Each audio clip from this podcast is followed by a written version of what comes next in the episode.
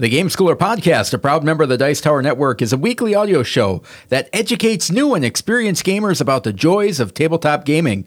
In this week's episode, we'll cover Dice Throne, our game of the week, review 2022 in the School of Gaming, and wrap it up with our high five games from 2022.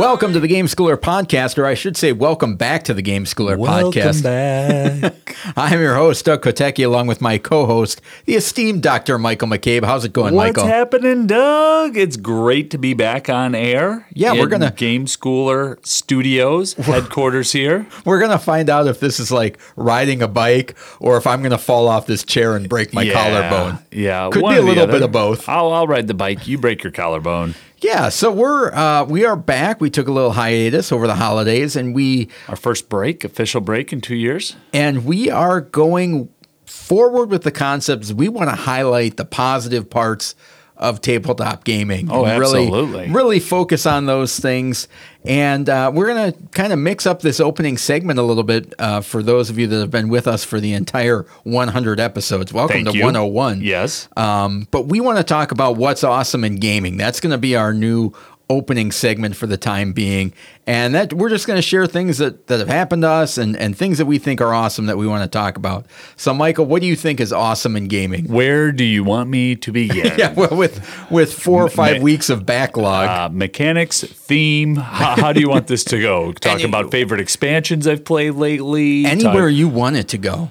Yeah, I mean, I'm excited about where the podcast is going. And, you know, as our listeners, we're going to continue to emphasize the things that we have been emphasizing, but based on, on feedback that we've gotten and some data that we've gotten, we also want to continue to build on uh, some of the segments and ideas that have worked really well. So, in this segment about what I think is awesome with gaming, I am excited, and you're going to hear a lot about this over the next five to six episodes, Doug, or weeks as we call them in, in our regular life. Um, I'm excited to play games that I have in my collection. Uh, 2022 was definitely an amazing year for games, and I acquired a, a lot and added several t- titles to my collection.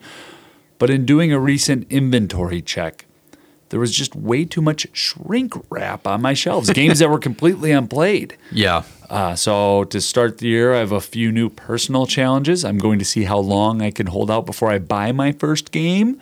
Um, so we'll, we'll see what happens here. And uh, that's, but what I think is awesome in gaming, there's so many different games out there. There is Yeah. a game to fit every theme. There is a game to fit every type of mechanic, even if it hasn't been discovered yet. Yes. I think I have gotten a new game in, but I think I ordered it before the Ah, new yeah, year. that's that's So 2022. uh, No, no, yeah, no, it's in the old You're- thing. We'll see how long We'll- I can we'll hold out on that. We'll compete. We'll see Speaking who the biggest winner is. Of the the amount of games and and uh, stuff like that. One of the things that's that has been I've enjoyed recently is going through my collection and redoing it on Board Game Geek and Yeah. kind of updating it. So it's like as the year goes on, you we get more stuff in, stuff is leaving, and it gets out of date fairly quickly. And so I've had a good time going through my collection, seeing what I have, and and to your point, what I haven't played, what stuff is I'm ready to move on from, or Yeah. or or reminders of like, oh, this is a really great game, and I gotta I gotta make an effort to get that back to the table. Right. Um, I've really enjoyed that, which is a, a whole separate section of the hobby. Right. It's not has nothing to do with playing games, but I love that that part of the of collection aspect. yeah, of curating a collection Yeah. and saying, okay, why am I holding on to this? Right. And and looking at that type of stuff. Um, the other thing that has been cool is, which happens over every every break and every holiday, but being able to play games with family Yeah. over the holidays, kids and brother-in-laws and uh, that type of stuff. Um, I got to see my daughter dive into Dice Throne uh, over this break, which was uh, a cool development and something that I didn't actually think would would happen. You know, I, I thought, okay, well, this would be cool someday. Someday is now. Yeah, and Yeah. then just kind of kind of happened. So that was cool. That'll be fun to talk more about as we get into our, our game of the week segment. Yeah, yeah. Um, my four year old is That's who you got into Dice Throne? yes, Oh, yes. okay. Yeah. As a as my gamer dad cred, my Yeah. four year old is proficient in Dice Throne. And in Shadow Thief, the more complex character, not the easy one. Uh, no, but my four year old has been so excited about gaming and playing games. She always gets really excited no matter what it is. And I guess that to me, I mean, obviously part of, of, of the tabletop game hobby is sharing it with people. Yep. Um, but in this case, it's like this was not something that I forced, right? And I think people, parents especially, are like so anxious to get their kids gaming. It's Right. Like, oh, I I'll have my own grown-in gaming buddy. Yeah. And it's like I've got one daughter that that loves to to play and has graduated up to to Dice Throne and some of the things that I'm like, okay, now we're getting into that medium weight she can handle. Yeah. I've got one daughter that's like, eh, I'll play or not play, and I've got another one on the you know the the youngest one that's really jazzed up and, than you are. and ja- jacked up about it. You know, so uh, it's fun to have. Don't force it. Um, find the games that your kids like, but it it has been cool watching that that development. That's and, awesome. And even going back in time and thinking about the oldest one and and the the time where you'd play a game and it was okay, you lost and we're having tears. Right. To now you're getting completely blown out in the game and I just love the game though. Well, you and- know, and it's a very different approach. We didn't talk about this coming into it, but the tie-in that I want to make for this opening segment about what's awesome and what you're talking about is great games bring people together. Mm-hmm. And I had that experience at, at family Christmas as well. I walked in and you know, a year and a half ago, I talked about playing Catan with my family. Well, that same family now has graduated and moved on to other games. And I walk in, the first thing I hear is, Do you know how to play Root? It's like, Yeah, let's go. And there's a, a three hour event that Yeah, happened yeah. with my brother in law and my nephews. And it came down to the final play. It was just one of those memorable i- experiences where um, being able to play games with people, not just over time, but people who I don't get to see all of the time. Yeah. that, that that's something that I'm I'm really valuing. Yeah, which is weird. You know, you bring that that up where um, ties back into the the curating of the collection. Is I have those moments, and I imagine maybe with because you have a copy of Root, right? I do with an expansion that's right. still in the shrink. So here's here's the thing that I feel like you'll run into, which I have run into in the past, is that you have that amazing experience now in your memory. and so it's going to be really tough to actually trade it, even though Yeah. it's been on my, my trade Yes, list and you for six months. It's like I don't think it- I could trade that now. anyone else in your immediate family that's ever going to play that with you, and it's like, but I had that really great time. My brother-in-law and his sons, that was so much fun at Christmas of 2022. Yeah. So, you know, you're exactly right, Doug. That uh, little half of my Kallax, uh, the half of a shelf is now occupied by a game that might not ever get played again. But that's part of having a collection. All right, anything else that's awesome that you want to talk about? You know, I do, but I think I'm going to save it for our later segments. I'll tie it in to our later segments. All right, last thing I've got is tickets for Gen Con go on sale on the 29th of January. So that is something uh, cool. That's kind of the biggest event in the United States for gaming. For those of you that don't know about that, it's a big uh, four game four day convention all about tabletop and hobby games, Dungeons and Dragons, and Yeah. everything. And So I'm going for my first time this year, Doug. I'm planning on attending. Have you been before? I have not. This Yeah. will also be my first time, so um, we're looking forward to that. Assuming we get badges, I don't know what Yeah. the we camp on. How that. could we not get a badge? I, I don't know how fast Well, they sell we'll out, or if out. they do. Yeah. So that's uh, some of the things that are awesome in tabletop gaming this week. Uh, just before we move on, I want to remind everybody to spread the word about the podcast if this is something that you enjoy. If this is your first time listening, thanks for for hopping aboard. We're trying to make this a a welcoming place for new gamers and an exciting place for experienced gamers.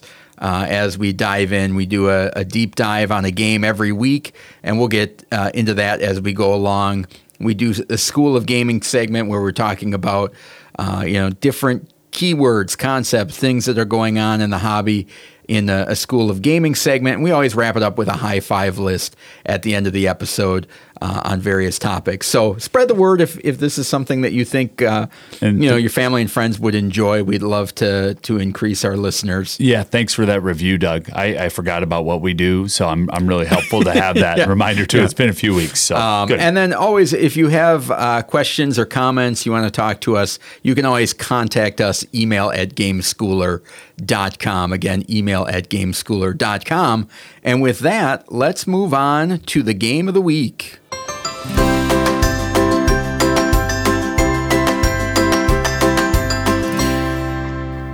Game of the week.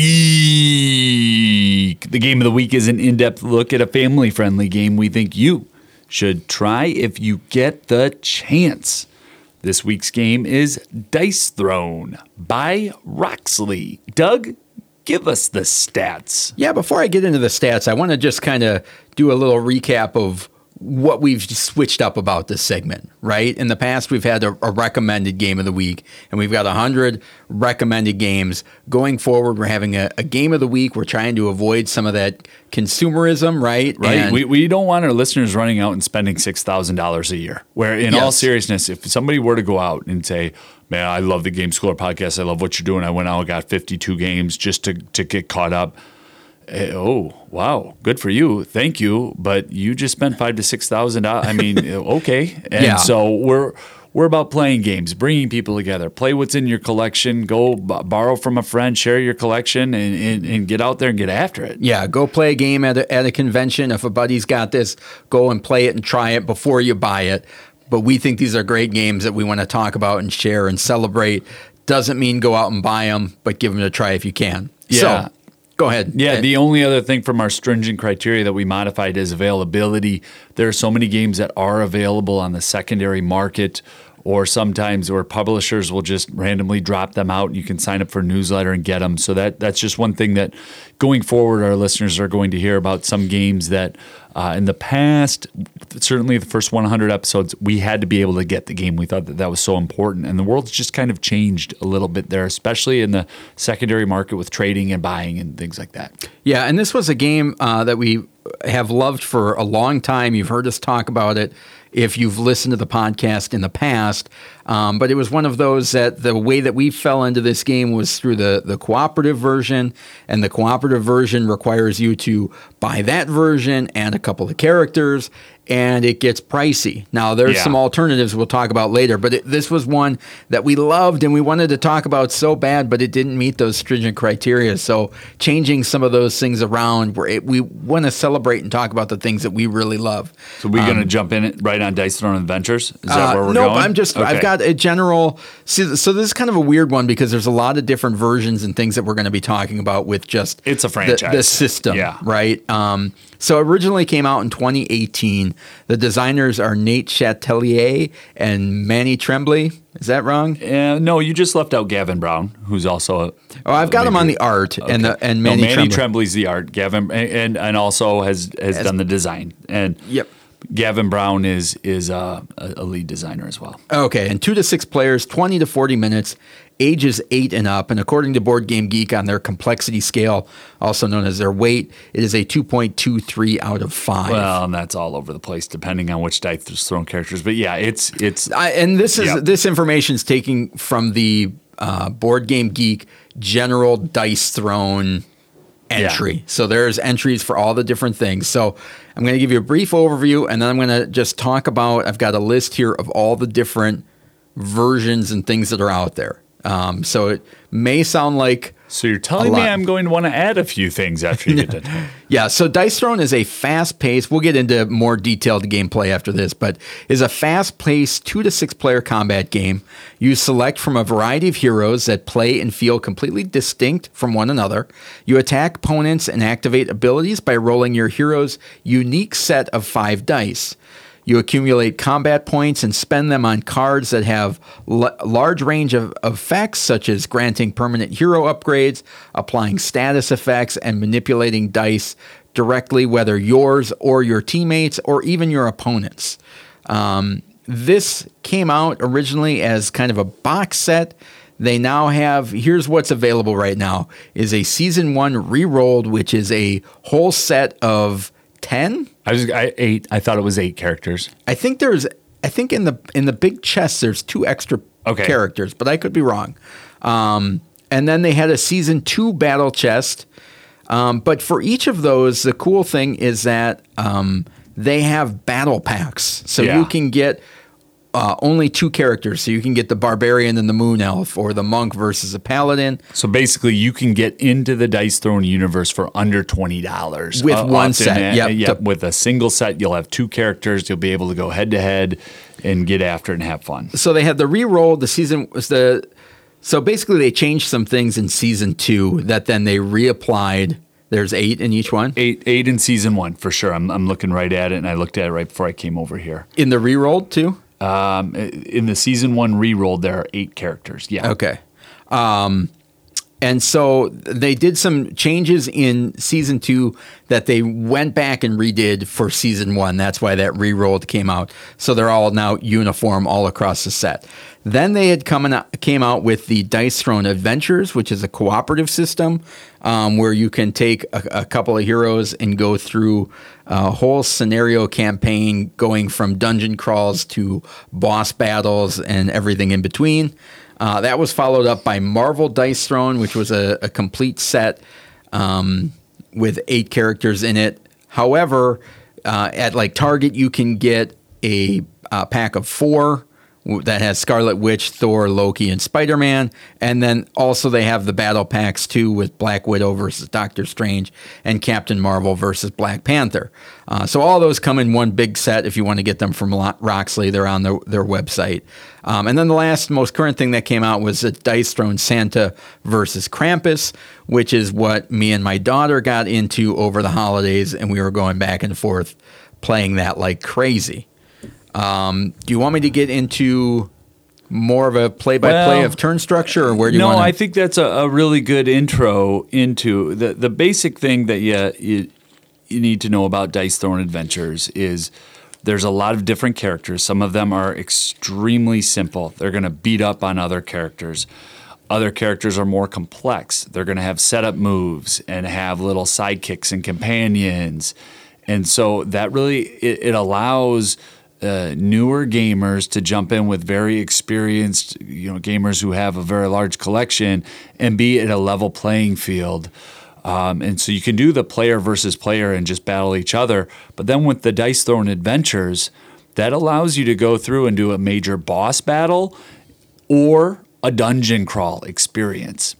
And you know the boss battle will take about an hour. The dungeon crawl can range; it can be up to two to three hours, depending on how Yeah. you do.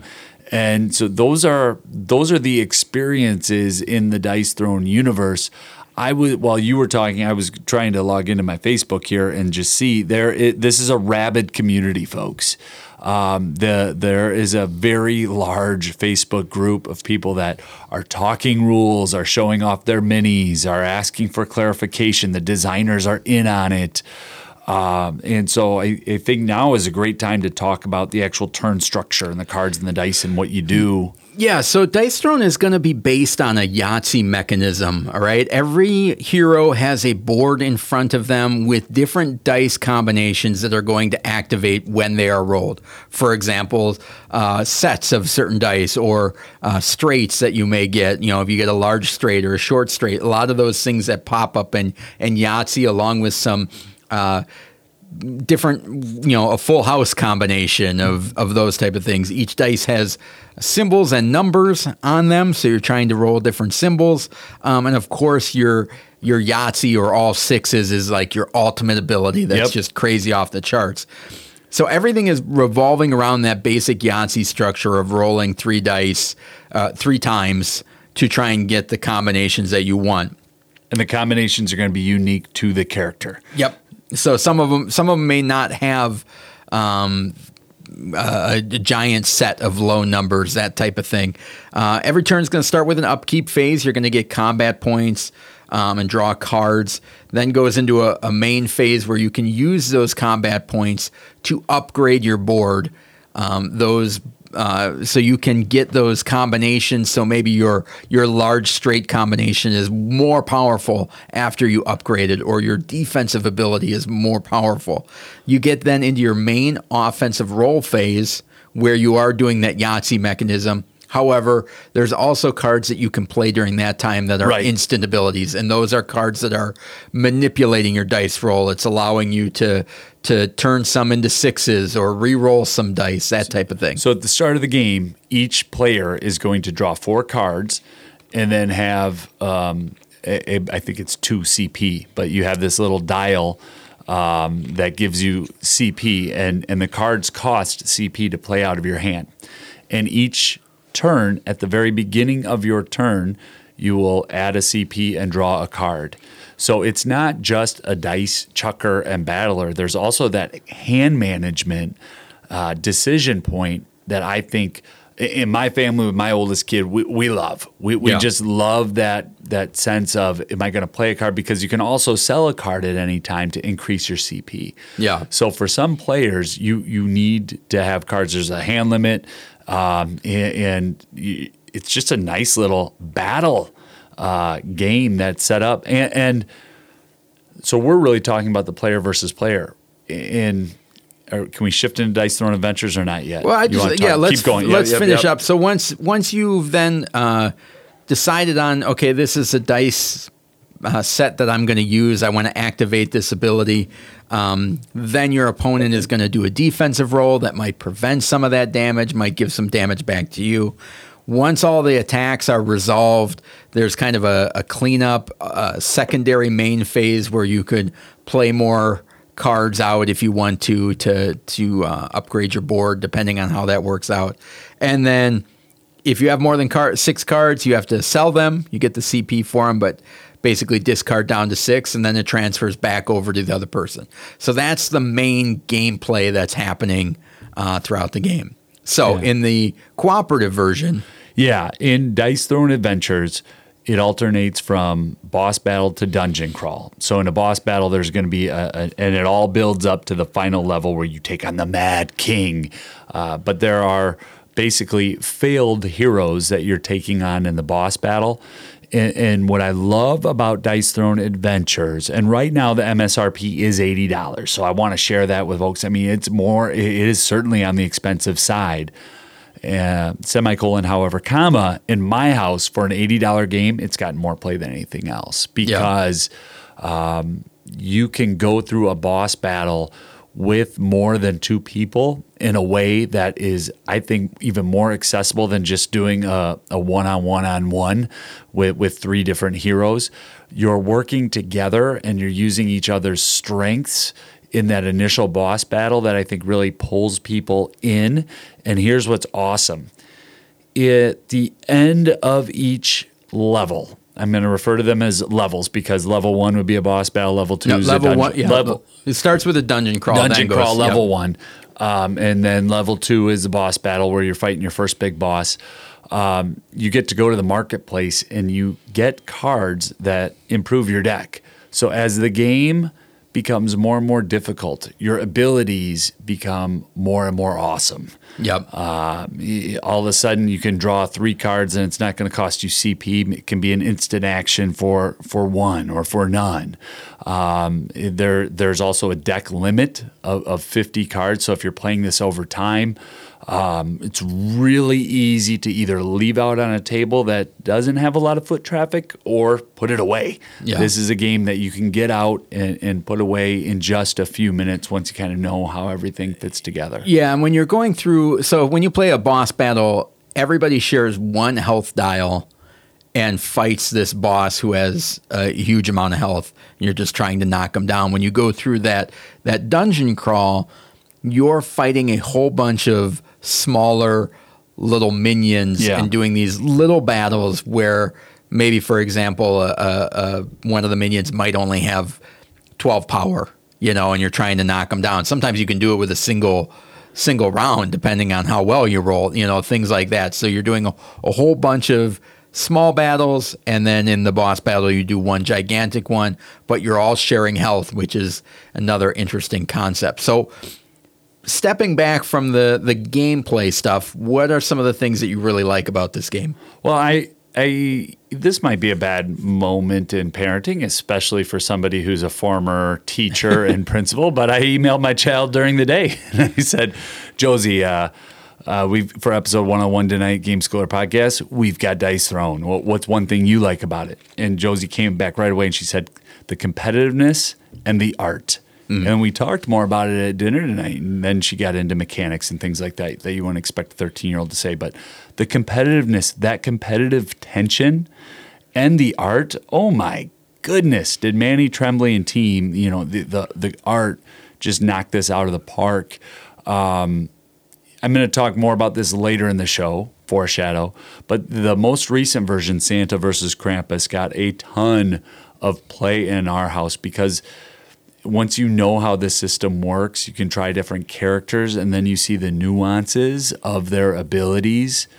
Um, so I li- I personally like the variety. I love the diversity of the characters and all the different things that they can do. You know, right now in front of me, I have Doctor Strange and Thor set up from the Marvel Dice Throne um, series because there was a game where I took Doctor Strange. I'd studied and done all the rules, and I was like, I am going to take down whoever Josie picks. I'm I'm going to go all in and destroy my child here.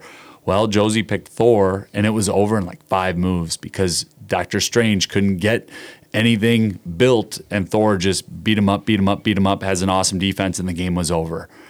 And then the next day, I'm looking back at it. This is so good thematically. So um, the more that I've I've played this series, you see all the little pieces with the characters. Especially, it comes out in the Marvel Dice Throne because that's a known a known IP, right? Yeah. People know about Marvel. Uh, but even in the universe that they created with season one and season two, those characters, I mean, I, I'm, I'm a fanboy of the Shadow Thief. I kind of want to get one of those black t shirts eventually someday. It's on my want to have list and walk around at a convention with it. Um, so and that was the first character that was the first at, character right? I played. Yeah. yeah, yeah. And so I like that that there are some characters that are very straightforward and you can just go in and I'm going to beat everybody up. And then there are other characters that you see the complexity where you have to be thinking multiple moves. I can't just think this move. I have to think the next move and I have to be thinking defense. So I like that strategy built into the game. How about yeah. you? Well, you know, one of the things that's kind of unique for me about this game is that depending on the game, I wouldn't say that I'm I'm adverse to take that competition. Mm-hmm. You know, there are some games where it doesn't work for me, and I'm like, this is just uh, too aggressive for me or something. Well, because you're you're a theme guy. If it's an animal game in the forest, you don't want to take that, right? But yeah, if it's a, yeah. a, a fantasy superhero, but this one works for me, where it's like you can play competitively head to head and there's so many different choices going on that it's not just like oh, I played this card and was better. Yep. It's like you have to roll the dice. So there's luck of a dice. It's like those moments where I'm hanging on by two points and the person I'm playing against completely whiffs on all of their dice rolls and ends up with nothing and I can come back and win. Like You're that talking those, about me last week. Like that those elements are in the game. Yeah. That it's like I've I've not played you know I've not played a game of this where one player has completely destroyed the other one. Right. I mean, I've gotten to points where it's like, okay, I didn't think it, but it was like, yeah, well, you got the ultimate and you did that. Like something right. good happened, and even that doesn't feel like it's not depressing. It's like, well, well, you just had a great turn, awesome, I and it's exciting for the the player. You're almost just as excited for the other person when they get that ultimate. Mm then then you are like, oh, I guess I'm taking 30, 20 damage. You know, it's like, I can't believe you got that. That was so yeah. awesome. You know, maybe that's just from playing with my kids. You yeah. know, that it's like they get excited and I get excited, but it's always, you know, and just those, even the take that stuff is is fun where it's like, ah, how about you re-roll that six? Well, and, that, and it, it works I, without being mean somehow or I, I- don't perceive it as mean. It's not mean. I love the balance of hidden and known information. So I can see you roll. I could see, okay, he's going towards his ultimate. Okay, he got his ultimate with all sixes. You know that I have three cards in my hand, but did you know that one of these cards is a Tip It? So suddenly, that six that you have, I'm going to tip it to a five because that's what the card does. But little did I know that you have one card in your hand and it allows you to turn any card into a six. And you play that, and suddenly at the table, there's that, ah, Yeah, yeah. that, that level of excitement. I love how that comes together with the what you know and what you don't know and what you think you know. And that's why I shared that experience of Doctor Strange and Thor because the one time where I thought I had everything mapped out and I was going to be able to win big, I I got too cute. As we, we say, right? I, I needed to just play the actual game in front of me. Icarus too flew too close to the sun. Um, Yeah, so I, I just I love the balance. I love how those instant cards can be played at any time, but there are role phase and main phase cards that can only be played during specific phases of the turn. Yeah. So because there are three, and there's only three. There's not twelve different kind, kinds of card types, but because there are three card types, and I don't know what you're holding or potentially what's going to come out of the villain deck if we're playing adventures.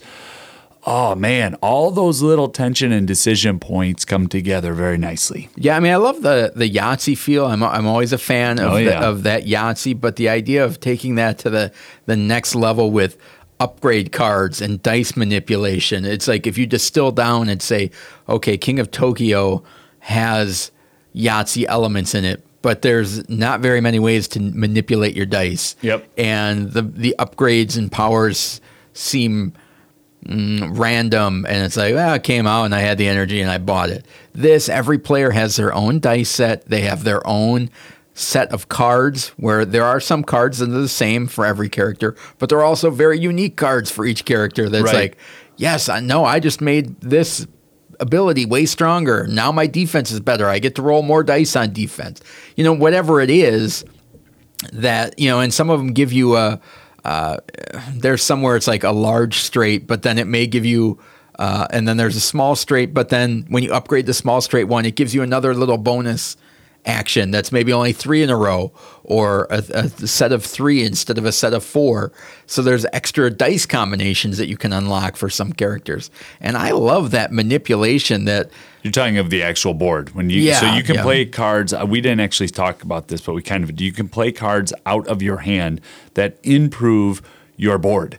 So when you look down on your board based on your dice roll, you're typically going to have anywhere from six to seven different attack options that you can take. And we've we've mentioned if you have a small straight or a large straight, those are going to be some good ones. But then there are other attack options based on the dice combinations because the dice have the dice have numbers and symbols on them.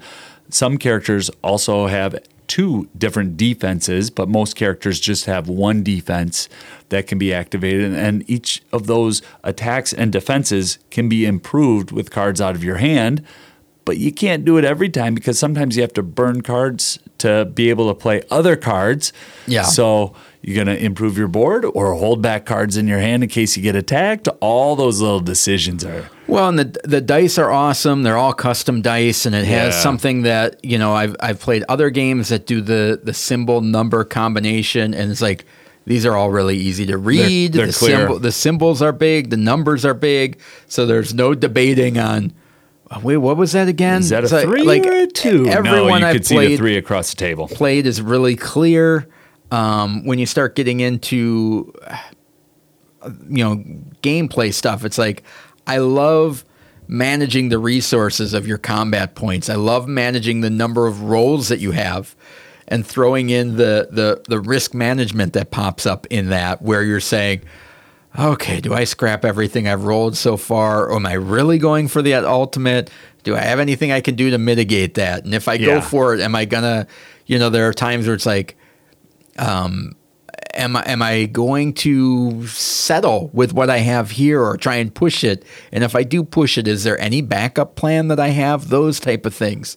Um, times where you roll a great roll right out of the gate, and it's like, I kind of wanted something else, but I already have this now. Should Yeah. I just pivot and do that tactical thinking that pops up? You know, so some of those gameplay elements that oh, and we could talk another hour about this because even in the damage, there's defendable damage, there's undefendable damage. There's Yeah. also something that's delightful called collateral damage. and so if if if an attack is defendable, that means Doug's going to get a defense roll.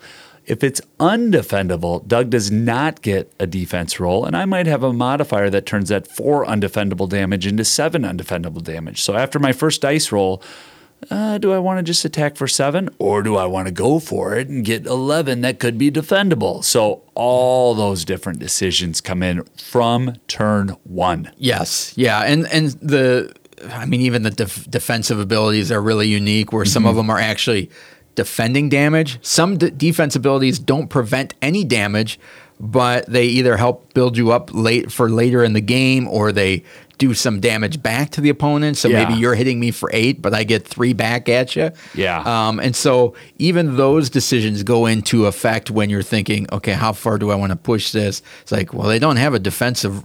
They're not going to be able to stop any of it. Yeah. You know, so there's so many cool things that are happening. So okay, I I, want, I have one more point here, and you might beat me up on this a little bit, but to me, um, Dice Throne is very much Dice Throne is to grown man as American Girl doll is to child in my house. Okay, there is a depth to each character and a backstory to each character that I value and appreciate and enjoy that is at the same level of American Girl dolls for my daughters. And any person who has had to hop on a train or go to an American Girl doll store that's two hours from your house with your kid, yeah, it's it's fun, but you also know like, oh my gosh, this is going to be an expensive day. How many board games could I have bought if I didn't come here? But yeah, I digress. American Girl dolls can be awesome if, if you're, in, if you're you into get, dolls. do you get But- the quiz on on what their names all yeah, are? but you know what I mean? Like, okay, Julie from the 1980s, and she's got, you know, but and, uh, like, what's going on here? Maybe Julie's in the 70s. I don't know if she's the one bell bottoms. I got them confused. But what I'm saying is, in Dice Throne, the characters, there's a depth to them.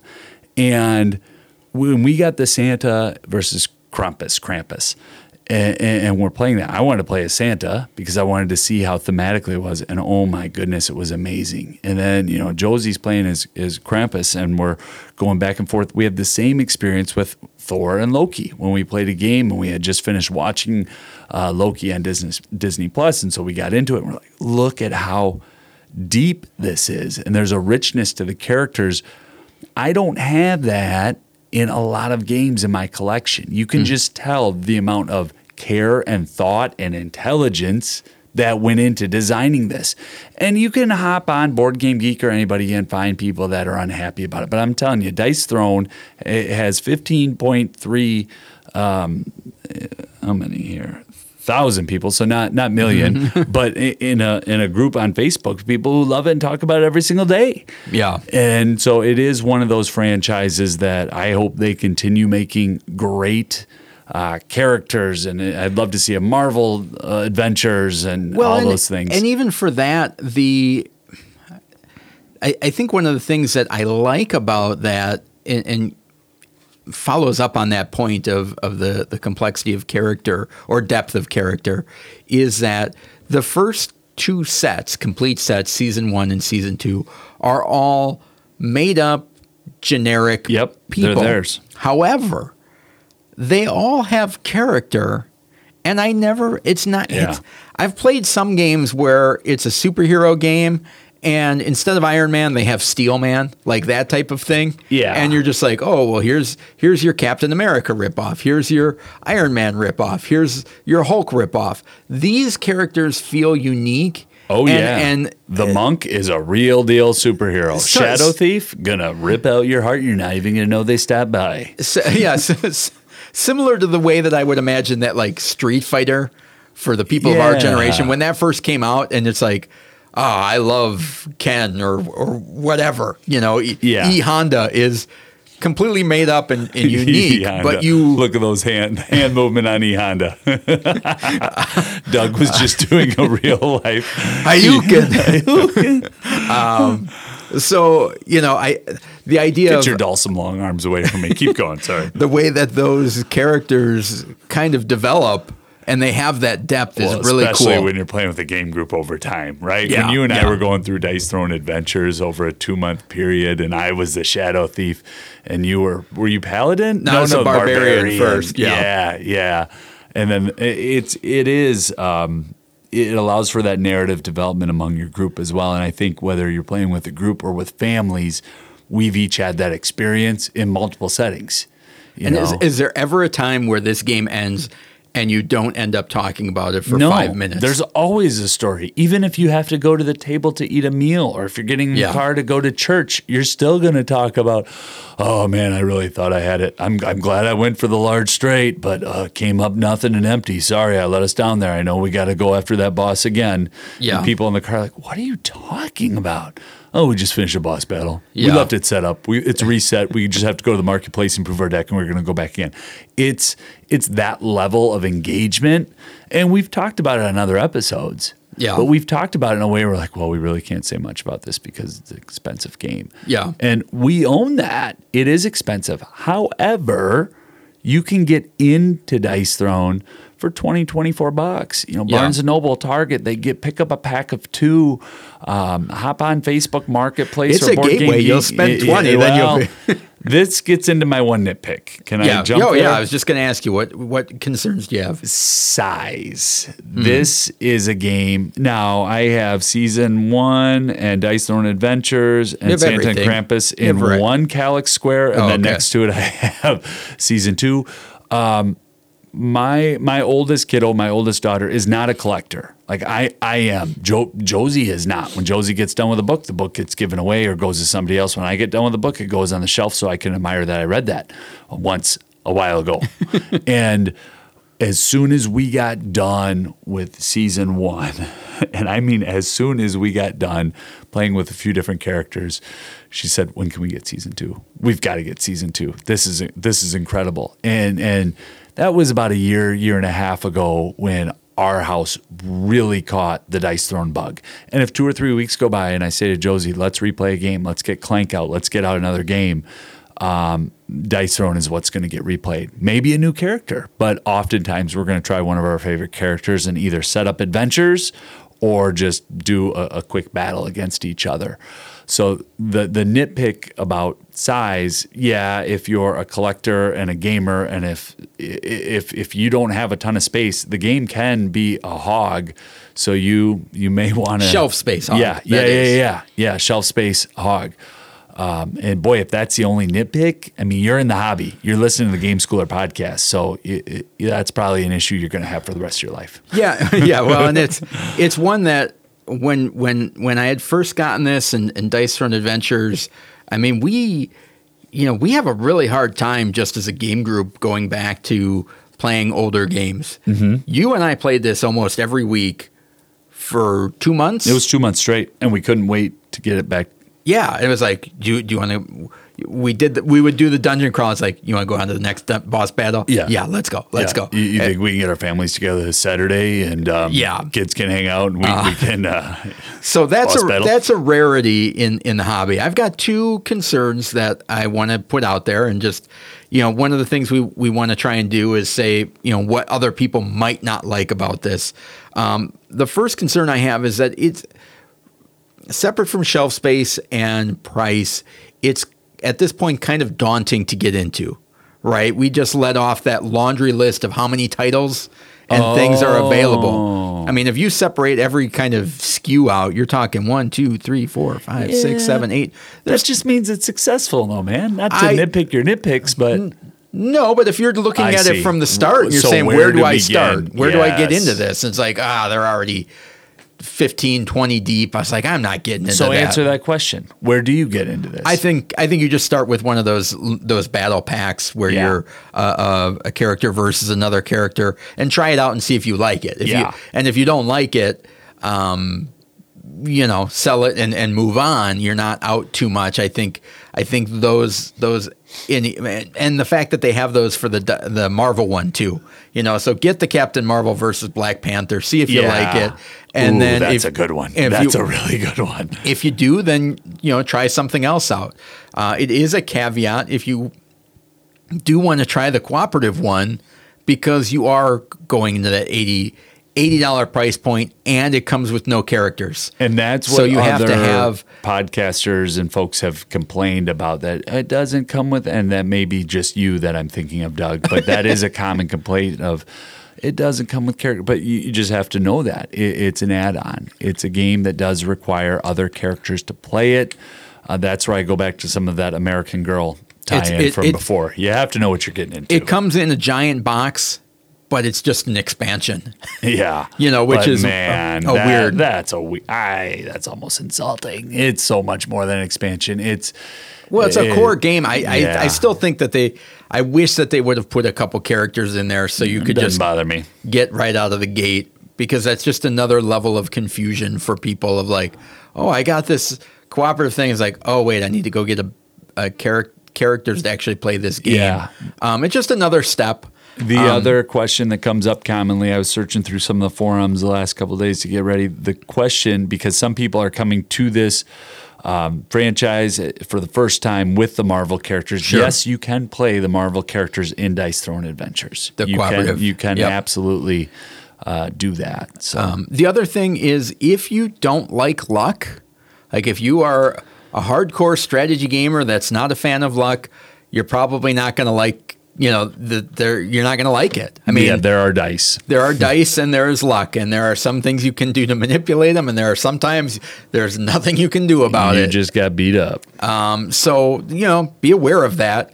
Um, I I enjoy a luck in the games that I play. It's I, you're never going to hear me be a guy that's like Yeah. I love that this is perfect information. I, I always want a little bit of luck, a little bit of unknown stuff. Right. Um, I do too. And so the you know when we look at our nitpicks and and longtime listeners are going to hear like oh these guys really do like the game. I mean if that's what they're complaining about i'm saying the components and the art are so good that you're going to run out and buy everything. Doug, doug is saying start you just doug is saying there's so much good stuff you might not know where to start. Yes, um, and I think your suggestion is the the best one. Uh, go out and get a battle pack, get two characters, and if you like Marvel, get two from the Marvel universe and play. Yeah. so Yep. that's good.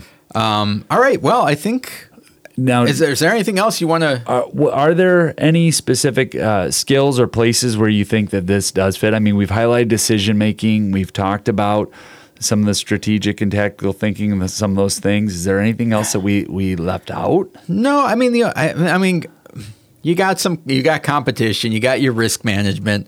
There's task tactical thinking, resource management, understanding how the system works is, Yep. a, is a whole component.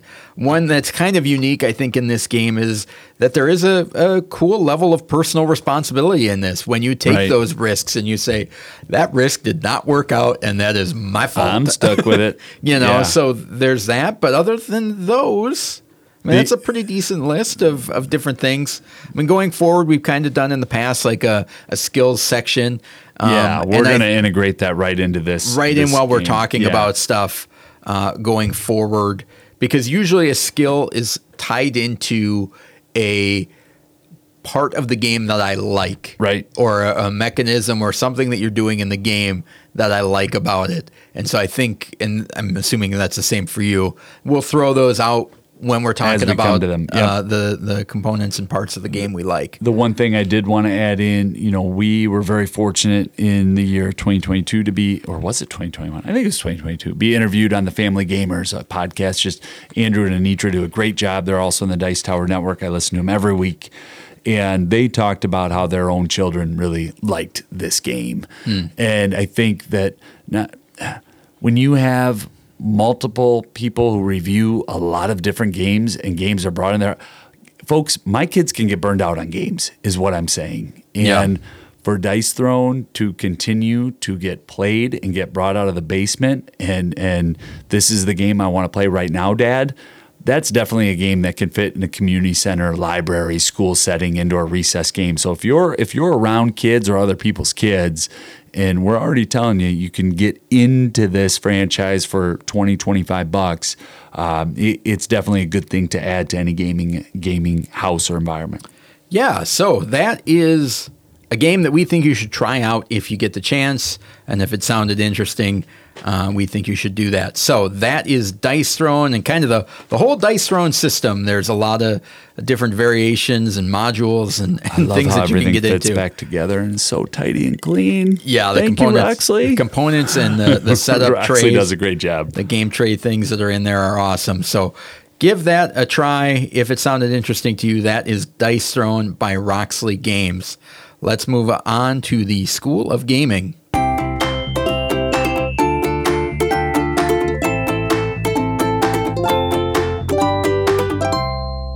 School of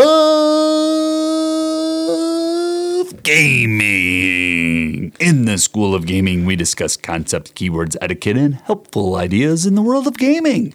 This week, we'll be talking about 2022.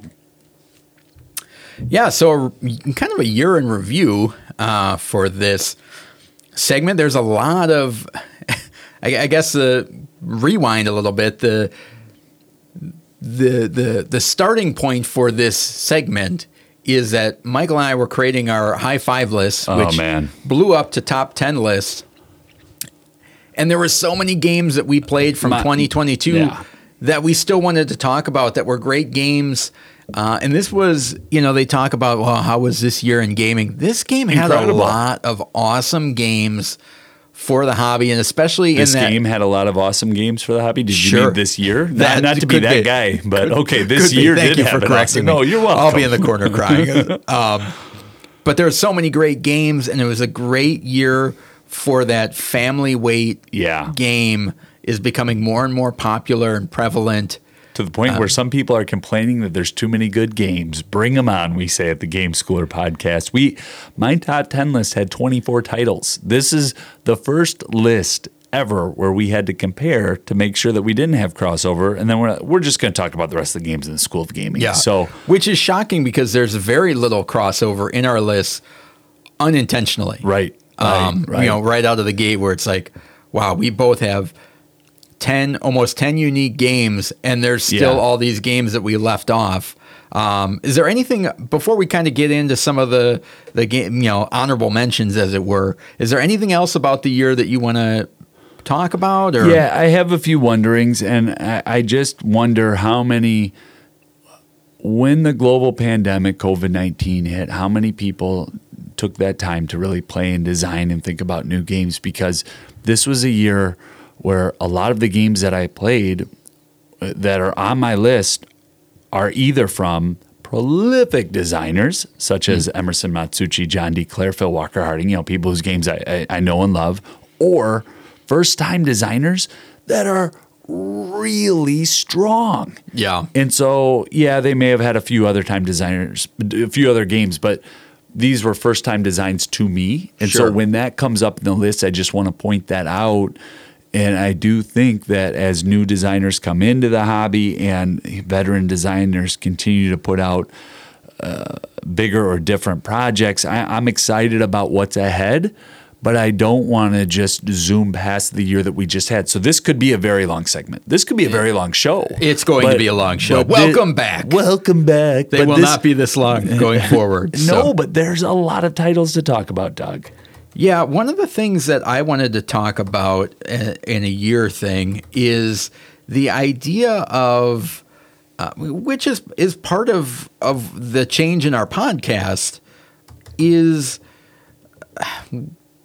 the the changing in in gaming. I'm kind of rambling here because i You really trying- pound those keys, man, when you type. Are, Well, are you gotta- a home row guy or are you hunting and pecking over there? I'm, Are a, I'm a hunter and picker, the likes of which have never been cow. seen. I didn't know that. You run your own business, huh? One, one finger pounding the keyboard at a time. Hey, That's I awesome. I- no, no, I keep going. What's man. funny is I could hunt and peck Probably faster than I could type. without looking at the keyboard.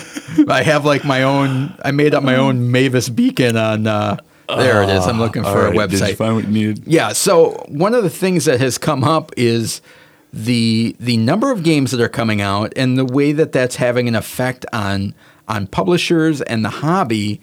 And I read a tweet, uh, a thread a little while ago from Nick Bentley, who is the president of Underdog Games, and we've talked about some of their games in the past. And we're going to talk about a lot of them tonight. the trekking through and the the her story, and he was talking about the way that the the hobby has been affected by the pandemic and kind of the fallout.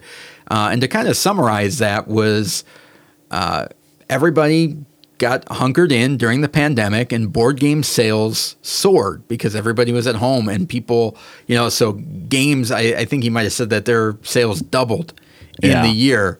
And so everybody stocked up and, and maybe some of these publishers expanded more than they should have.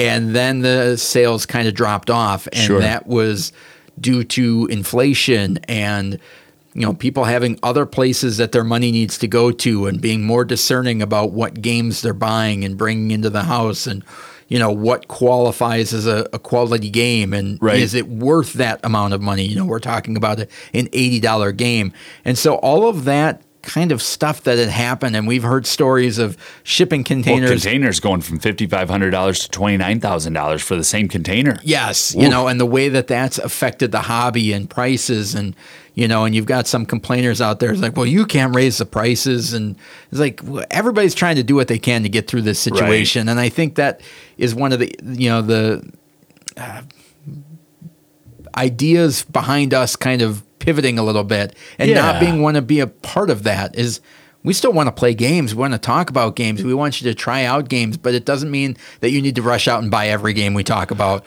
or that you hear about that sounds cool. Yeah. You know, do your due diligence, try something before. I mean, there was a game that we played at a convention this year that just based on reading it and the playthrough, I thought, you know, I might buy this. Yeah. And we played it at the convention. I'm like, I am so glad I didn't buy this. Yeah. Um, and so as this hobby changes and, and things like that, that's a contributing factor of where we're headed and what we're trying to kind of keep an eye on. Right.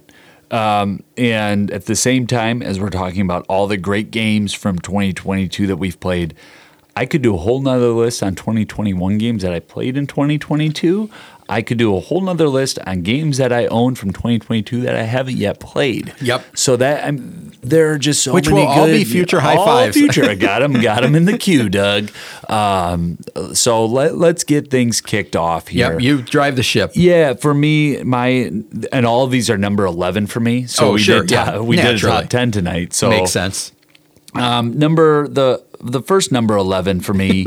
um, do you want me to go heavy, light, or recommend a game? You just go and I'll fill in.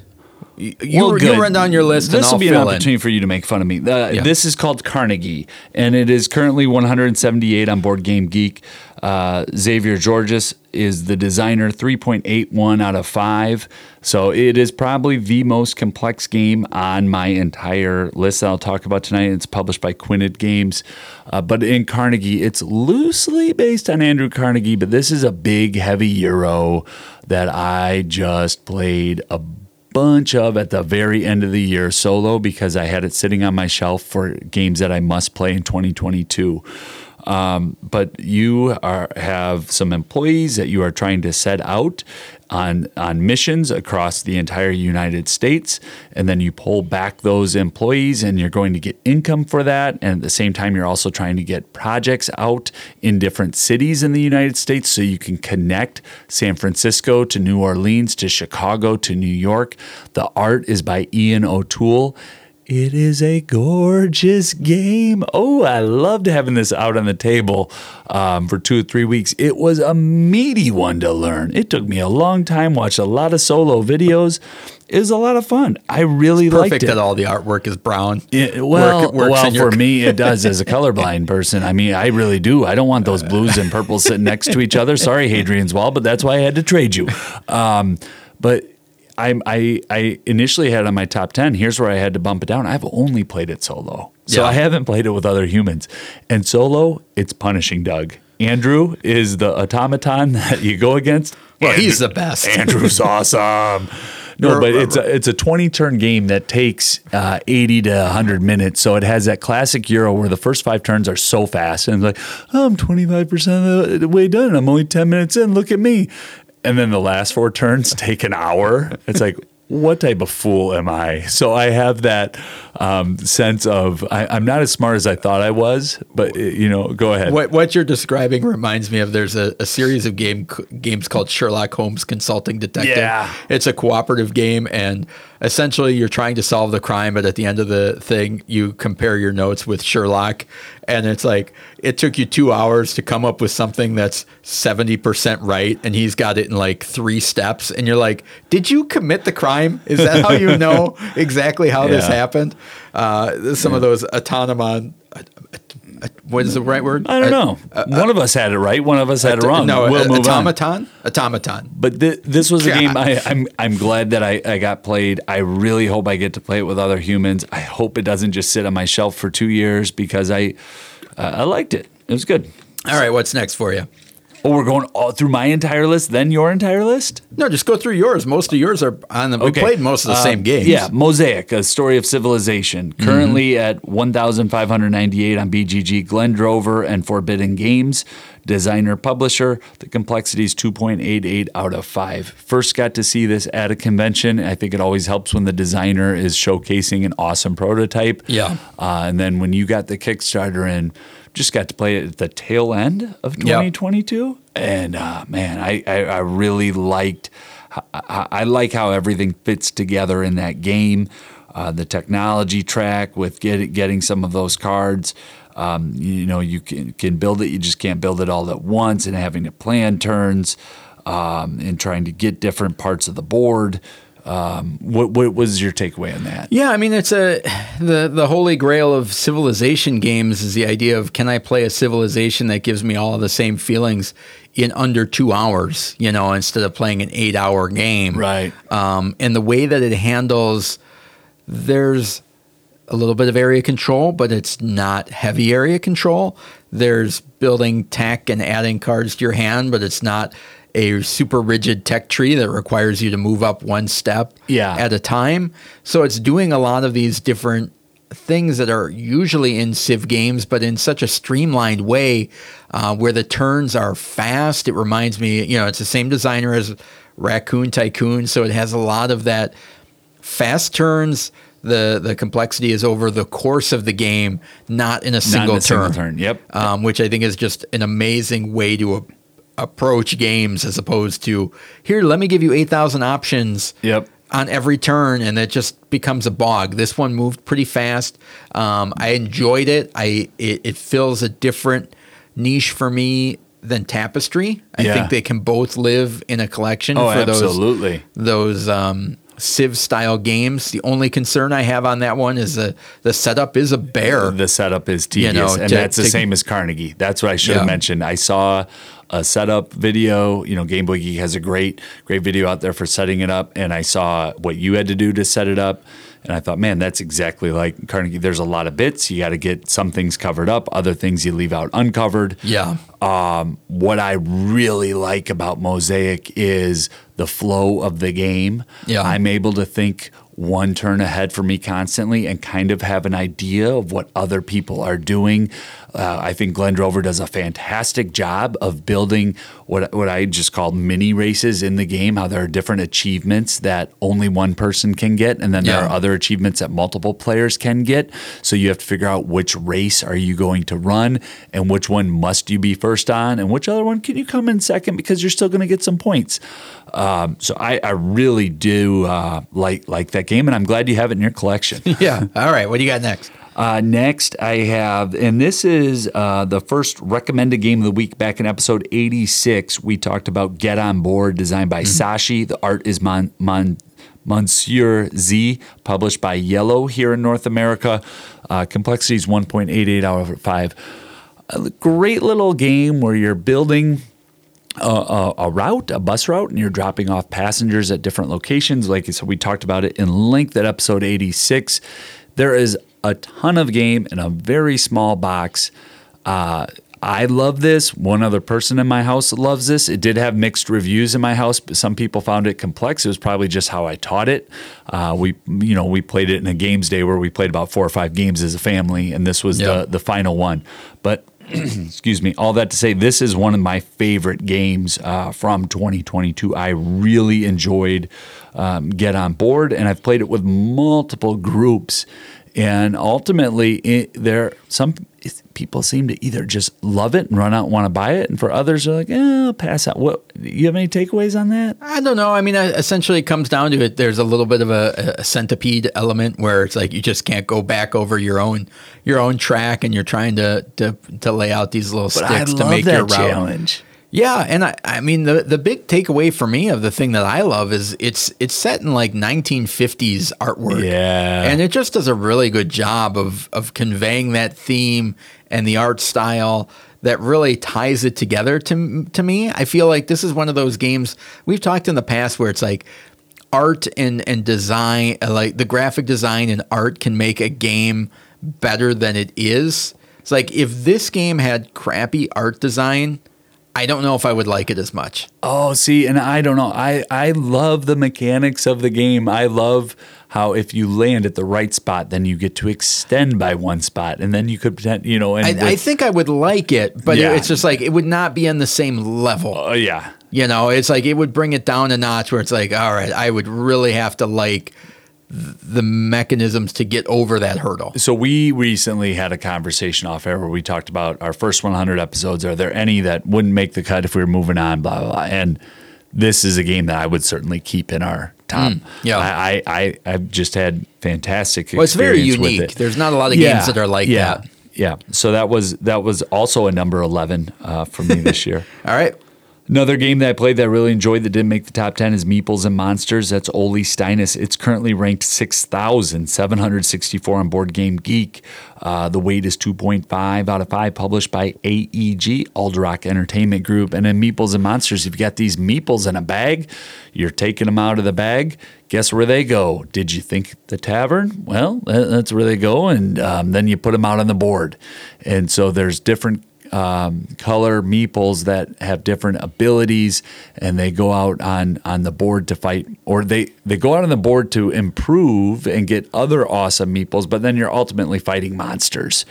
And um, there's a nice little rhythm of this game where you kind of need to fight a monster every other turn or so, and you kind of need to improve a meeple every other turn or so. And if you can find that right balance, you're definitely in the game. And I've had other experiences with this game in 2022 where I didn't find the balance and was absolutely destroyed. um, and, and I enjoy uh, Meeples and Monsters for those who are listening at home, and I know you know we love games and we can get people enthusiastic. But before you run out and buy this, just think if you have a play group to play it with. Um, there is a, a solo variant, I, and I, I just think that um, this is a game where you're going to need two or three people who, who kind of want to do that. My basically my 13 year old didn't didn't like it as much as I did, but I do Sure. have a buddy who really likes this game, and so Yeah. I know I can bring this to a convention. I can bring it to a game group. So for that reason, it's going to stay in my collection, and I, Yeah. I really enjoy it. Yeah, you like it more than I do. Uh, you bought my collect my my copy oh of it. Oh yeah, that's right. Um, that was, um, and thank you for that. The only thing about this is I, I love the concept. I love the artwork. I love the the meeples are really well done. Everything about it is cool. The the big turnoff for me is like I felt like it just stretched a little bit longer than I would like. Well, it's If- two hours, even Yeah. though BGG says 45 to 60 minutes. No. I, I've not had, because there's also a 30 minute put away time. So Sure. I, the, it's a two hour game. Yeah, and uh, if it if it was it it gets to a point where I'm like, I wish this was wrapping up now. Like I've gotten my Oh. fill on it.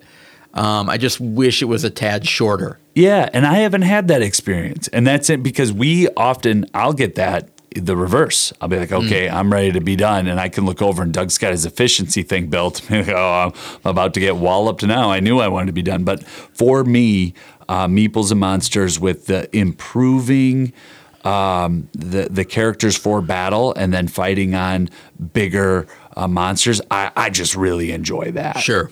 Another game that's number 11 on my list is Long Shot the Dice Game. Mm-hmm. And this is currently at 432 on Board Game Geek, designed by Chris Handy with a complexity of 1.93 out of 5, and it's published by Perplext.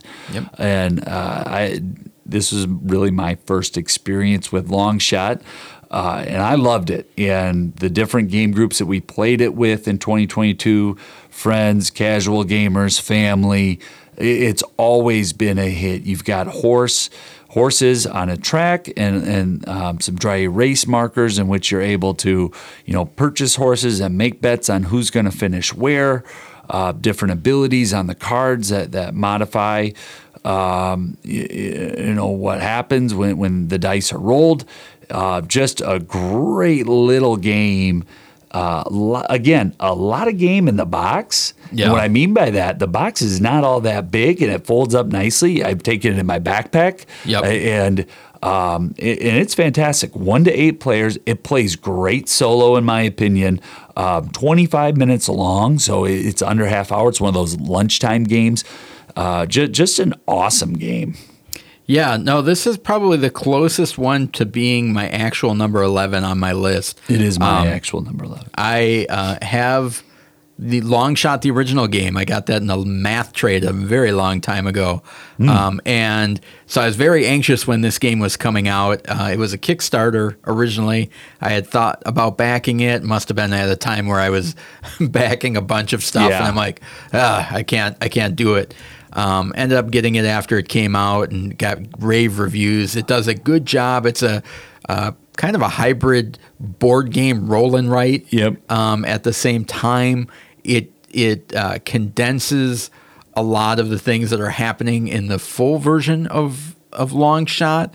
Um, I'm never going to get rid of my original version of Long Shot because I feel like that has its roots. It, it, it's a very good bridging game to a game that you would think came out in the 70s Ah. and kind of modern, Yeah. and that has that paper money type of feel to it that Sure. I, I really enjoy. Um, my brother, who really likes Long Shot, and he's not a, a hardcore gamer by any means, didn't care for the, the dice game as much. Um, I think it's just as good. Right. I love doing everything with it. Um, Well, I meant to talk to you about fast. this, but I'd like Yeah. to play the initial long shot game so that we can have a, a review of both. a comparison. There you go. That's a good and idea. make that a show. So yeah, that, right. that was definitely a, a- just an awesome game. I'm glad I got to play. And the the next one on my list we we talked about already, and that's Dice Throne Santa versus Krampus. Uh, currently 4,081 on Board Game Geek. Gavin Brown, Na- Nate uh, Chatellier, and Manny Trembley, published by Roxley. Complexity 2.0 out of 5. And it is a player versus player. One person is Santa, uh, a, a overweight, possibly morbidly obese uh, gentleman who i- i- Bringer of joy. bring- bringer of joy and cheer. That's the abilities, and the the cards are fantastic in that game. Versus Krampus, who's going to load you up with coal and make sure that you can't do anything because you're you're buckled down with coal, Santa. And and and Krampus also has these little minions that can get played out where the discarded toys, yeah, rejected yeah. toys. And that game has had a ton of use in my house already. Same here, Yeah, yep. yeah. Cou- couple months, um, the last few months of 2022 were spent playing Dice Throne Santa versus Krampus a, a lot. Well, and the good thing about that one, you know, when we're talking about those kind of battle packs and things from earlier in the episode, Santa versus Krampus is a great one because thematically they are enemies going against each other, and even like in the Marvel one, they don't have that. You know, Yeah. in the in the two packs, like Captain Marvel and Black Panther are not usually fighting, but the idea of Santa and Krampus, you know. You know, you kind of know about their lore and they're fighting Right. against each other. So there is that thematic tie that I think really works well. I think it's a great set for that introductory. Well, and especially one. with my 13 year old, it's just on fire with all things mythology, Norse Sure. mythology, all different types. And for us and our busy lifestyle, I mean, I have four logged plays, so it's not like we played it 35 times, but I coach high school basketball. I work full time. I have three kids. My wife's a professional and very busy. And to be able to get that to the table four times in a two month span, you know, to have those battles and have those stories and be able to tell Doug, "Oh, I finally lost one. I had two health left at the end, but I, I thought I thought Santa was going to pull it out. Krampus was victorious. I mean, it, it was a great game, and I'm that's one that I don't think will ever leave our family shelf. No, And- nope. yep. All right, moving on. Planted was another game that was just fantastic, and this came out of nowhere. Uh, let me get the title right. Planted, colon, a game of nature and nurture, designed by Phil Walker Harding. Thank you, sir. And published by Buffalo, Buffalo Games. Games. 1.61 out of 5. It was the game of the week all the way back in episode 78. You know, we did summer camp the year before as as a, a, a game of the week. And uh, similar to summer camp, planted it just has more in the box than it should Yeah. for for a, a 30 40 dollar game. You are Yeah, 30. well, I max. Think, I think that went up though. I think that was just our target, and I think you and I might have got a deal. So check that out while I rant about I the will. game. But there's house plants, and you've got these beautiful little wooden tokens of water bottles and other little plant type substances that you're trying. You're trying to complete the contracts on the cards. Essentially, it's like, hey, you need two water bottles, and you complete this, and you set it down, and you you get that item. Um, 29 bucks 29 bucks It's online. insane. It- If- there's so much if the- if in there- that box, man. If there was a game, uh, you know, award that we're giving out for best bang for your buck, Oh, the yeah. components that are in that game for thirty dollars. Show me one that's better. Have no right being in there. Well, and that's where, you know, when you get on, we try to celebrate everything that's awesome in the hobby. And unfortunately, there are people who like to whine and complain, right? So I have heard folks say that the game is too simple or it's not Phil Walker Harding's best. Uh, I'll tell you what, I've played this game with middle school kids in a board game club. And the, be, there's a, a drafting like with Sushi Go where you're passing cards back and forth and getting to select some and not others. But then Yeah. you have to actually be able to complete the card, and there's bonuses if you can get your chain together. Play this game with middle school age kids. They're going to love it. Yeah. It's so simple to teach. I had this in the box one day with 15 other games, and somebody said, I want to play that one. And I hadn't looked at the rules in uh, a month, two months, and got it out, got it played right away, played it in under a half hour, put it away, and played more games. Yeah. Uh, there just aren't a ton of games out on the market like that. I, I think right now that can be set up and played in a half hour that can be bought for under $30 that kids are going to love and enjoy. Yeah. So- yeah, that, I yeah, I have, I have no sympathy for for haters on on stuff like that. But- it's like but it's a it's a great game. Explain to me how somebody rates that game a one on Board Game Geek. Like, you knew what you were getting when you got Oh, thank you. You explained everything in one word. Yeah, so that that was an awesome game, and Phil Walker Harding is somebody we hope to get on the podcast. Uh, has he Phil uh, has a lot of games coming out in 2023, so we've reached out and we hope to get an interview this year. So those are just my uh, honorable mentions of games that don't quite make the top 10 for me. Uh, but fantastic games. All seven are either firmly in my collection, except for the one that's in your collection, and that's Mosaic. So six of those are. I Yeah, the only own. the only other one I've got on my list that I want to take a special shout out to is a game called Terra Nova. Yeah, but uh, I didn't play that till 2023, so that's why that didn't make my list. Oh well, Yeah, no, yeah, but- but, yeah, but no, we're not talking. We're talking about games that came out in 2022. It doesn't matter when you played them. Ooh, I might have one more to add. Go ahead, talk about Terra Nova. Um, so Terra Nova is the uh, simplified version of Terra Mystica. Now, just to give you a comparison, Terra Mystica on the complexity rating is a 3.97 with a up to 150 minute playtime. Terra Yikes. Nova is a 2.85, so uh, not a lunchtime game. Yeah, and a 60 to 90 minute play time. And we played this We played in an hour with the rules teach. and it i am just a huge fan of games that simplify more complex games i don't need all of that extra stuff i you know the theme really has to bite me for a game to be over a three uh, a weight of three on Board Game Geek for me to say, yeah, I want to keep looking at this. I, I have to be really invested into. Yeah. I love what this game is about, or the artwork is so amazing.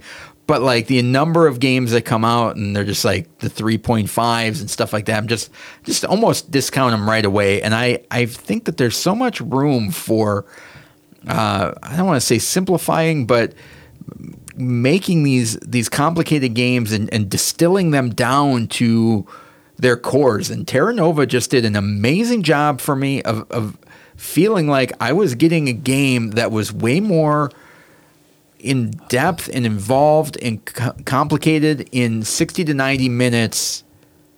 I felt like I got everything So, I would want out yeah, of it. Yeah, and you and I I mean, you've been in the hobby a lot longer than me, and but I I do consume a lot of podcast and board game content material. So Terra Mystica, I know, is a beloved game, and, and it had been on my want to play list. So when this one showed up and we played it just last week, let's tell our listeners about what Terra Nova. Just do a quick kind of thirty second overview of what you're doing and why it's amazing and all the crazy combinations that can happen. Yeah, so in Terra Nova, you're basically um, some sort of civilization that is out of five different land types. Uh, you prefer a certain type, and in order to expand your civilization, you need to convert the land around you and terraform it into different or the, or the type that you prefer. So in the the game that we played, I think I was water sprites, and I needed to convert the land to me uh, next to me into water before I could settle there. Um, and out of the the four remaining land types that you're trying to terraform, there are two of them that are a little bit easier Yeah. than the other two, and so that determines on how you're going. And and every time you add a new settlement or a building, it gives you more benefits during the income phase, whether that's uh, gaining money or there are. I'm trying to think of what the term is for the the the stones.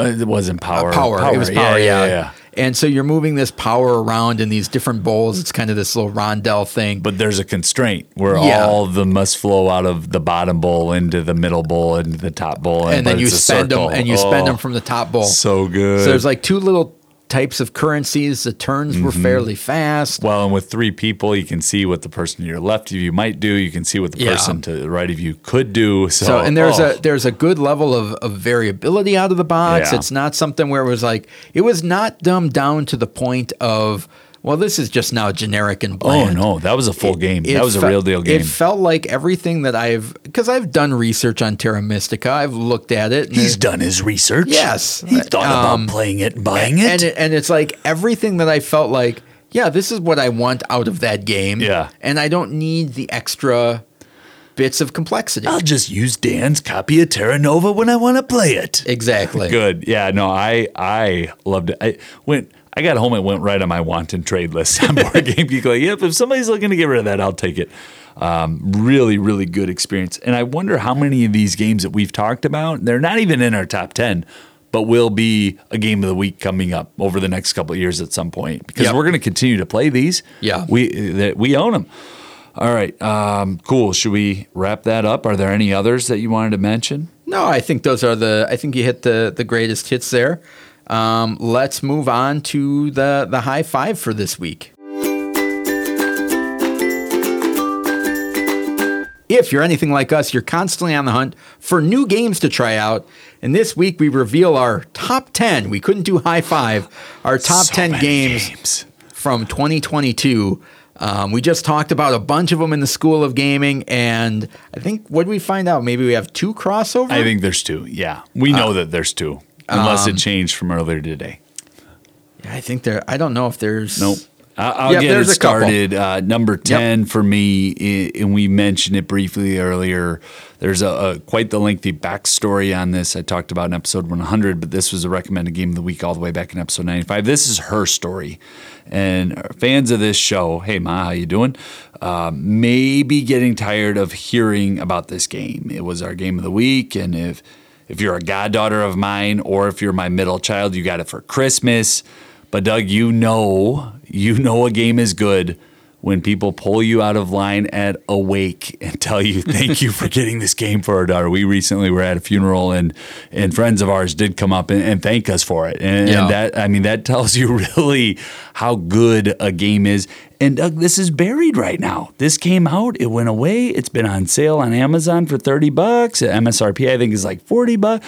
It's an unbelievable game. So what are you doing? Well, it's designed by Nick Bentley, Emerson Matsuuchi, and Daniel Reynolds. My goodness, 2 to 5 players. I personally think it's best at 3. It flows really well. It's a 30-minute game at 3 players, set up and take down. Uh, ages 8 plus. The complexity is 1.33 out of 5. You're a historian writing a book and you're completing research, I'm sold. Sign me up right away. But you're drafting tiles to complete chapters and scoring points. We talked about it at length uh, a few weeks ago. And once a player has completed their eighth chapter, it triggers the end game.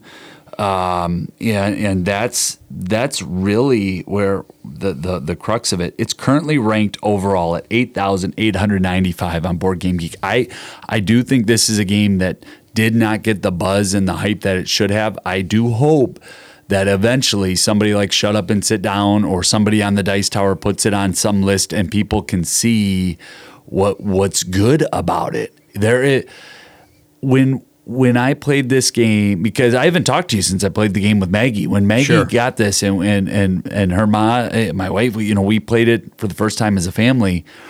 There was a lot of downtime because people were studying the cards. They're doing what you love to talk about. Yeah. Maggie was turning over and reading every card that she got.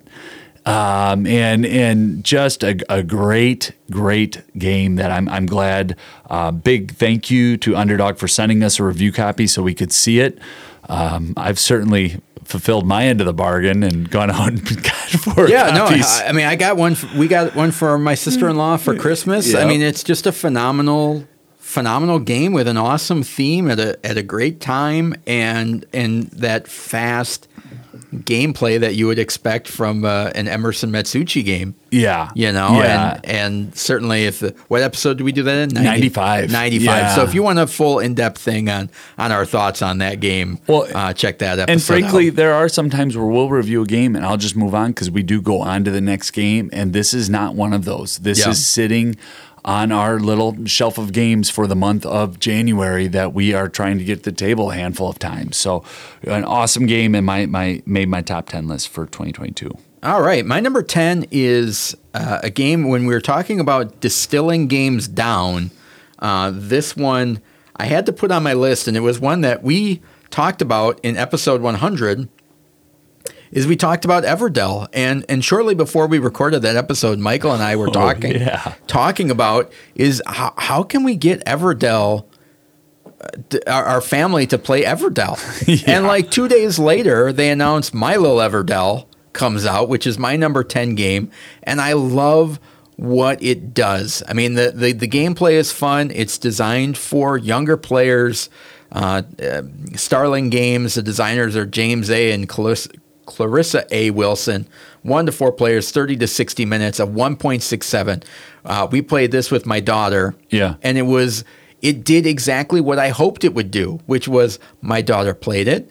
She loved it. And when she found out that there was a, a, a more advanced version of it, she's like, oh, I can't wait to try that. Like, I really like this. And it has the important distilled down elements of the bigger Everdell in this game. You're doing Yeah. a lot of the same things with a little less card combinations. And I'm I'm gonna flex my nerd credentials here if you'll allow me for a moment, Doug. I'm gonna, I- I'm isn't that gonna- what our whole episode's I- I- about? I'm going to flex out. So Okay. after your daughter completely demolished us in my little Everdell, that's not me flexing. I'm getting ready to flex. The, I, my thought driving home was, I think that could be the perfect solo lunchtime game. So that night, I set up my copy of my little Everdell, and the next day, I started my clock. I punched out for lunch. It was 20 minutes solo of my little Everdell. Mm. So for me, you know, if somebody ever has any nitpick about, oh, it's Everdell Express or it's oh no, For that's kids. great. I, Yeah. I have a 20.3 pound c- complete collection. I, I may not be able to set up in a lunch hour, but you know what? If I get my an itch, that Everdell itch that I've talked about from time to time, that that is a great game to be able to get get set up, play, and put away. Well, and I it, like- it, it play yeah. for for our listeners who do solo game. If that that and somebody please push back you could see it differently but for me my experience i had a good little day and i'm probably going to play it in a couple weeks over lunchtime you know so Well, well, and I like too the the thing I really like about it is that it's like that it's not plastered with kids or children's or or whatever. Where it's like I feel like I could play the, a game like this with my parents who are not gamers. And feel like they're getting an Everdell experience that's not dumbed down. That's like, oh well, we're just gonna play this with the little kids to make them feel better. can you do that and include emily and have her double up everyone at the table Well, of course I would do that, yeah. that'd be great film that that'd be great content your You daughter but- destroyed us Uh, but that's one of the things I really like about it, where I felt Yeah. like it is that that distilled version that is that perfect gateway to to climb the ladders. And you play that, then you play regular Everdell, then you add an expansion in, and you can keep climbing up that ladder. Uh, so that's my number ten, My Little Everdell. Great game, Doug. Awesome. Number nine for me is Tenpenny Parks. This was a recommended game of the week back in episode sixty nine, or game of the week rather, and this was our Yep, I just reread that twice. It's designed by Nate Linhart, art by Vincent Dutrait, published by Thunderworks Games. And in Tenpenny Parks, and we talked about this at length, you have an amusement park. The art is is just beautiful and everything fits thematically and you have these polyomino tiles that you're setting down and for our listeners out there who are thinking oh it's like Bärenpark no there's one little design feature that separates this from other polyomino tiles. You have to have space on your board for people to walk through. And for the gamers out there who are like, oh, that's a little thing, that little thing will mess up your park. So you have to buy additional boards and add on to your park. Yeah. And suddenly, what looks like a very simple amusement park suddenly turns into a complicated spreadsheet in your mind and the pivot table starts turning about well do i want to get advertising? Do i get advertising early or late? Oh did i forget to mention there's a little racetrack element and you need to see where you fit out? Do you have enough excitement in your park and how are you going to get Yeah. paid out this way and that way? Um, I have uh, friends who are gamers that this was one that I brought out uh, two different times and big huge success is that what we say on the show huge Great- success great success. success yeah so Tenpenny Parks uh, number nine for me from 2022 a game that, that i love and is firmly in my collection Yeah, awesome artwork in that one too. yeah, and the play, the play is exciting. It's an hour. Yeah. Uh, the setup does take a little bit of time because you have to be able to teach it to folks. But the, the And your first time, you need to build that carousel. Uh, well, yeah, or ask somebody else. Yes, you do. That that was I'm not a strength of mine, folks. Get the exacto knife out and recruit a someone handy in the house like my wife to build it. So All right. Well, speaking of great art, my number nine is Museum Pictura, which we discussed at length in episode 98. I love this Um, game. Uh, the the publisher is Holy Grail Games. The designers are Eric Dubus and Olivier Melison. Two to four players, sixty minutes, two point six eight out of five. Um, and that seemed to be a common theme as I was putting my list together. Yeah. That that Mid two, two. mid two, uh, low two is is really my sweet spot. And this is a an amazing set collection game where you're trying to build a collection of artwork and and and have them work together with each other and has that component of set collection where it's like I want all of these paintings but I need to pay other paintings to get them and which ones you're going to put to the sideline and maybe you can get some of them back and that struggle I just love a- as that plays out during a game. Yeah, and you can also go through another person's discard because their Yeah. their painting is being stored, right? So I'm going to go grab that. This was our recommended game of the week back in episode 98, and I absolutely love this game.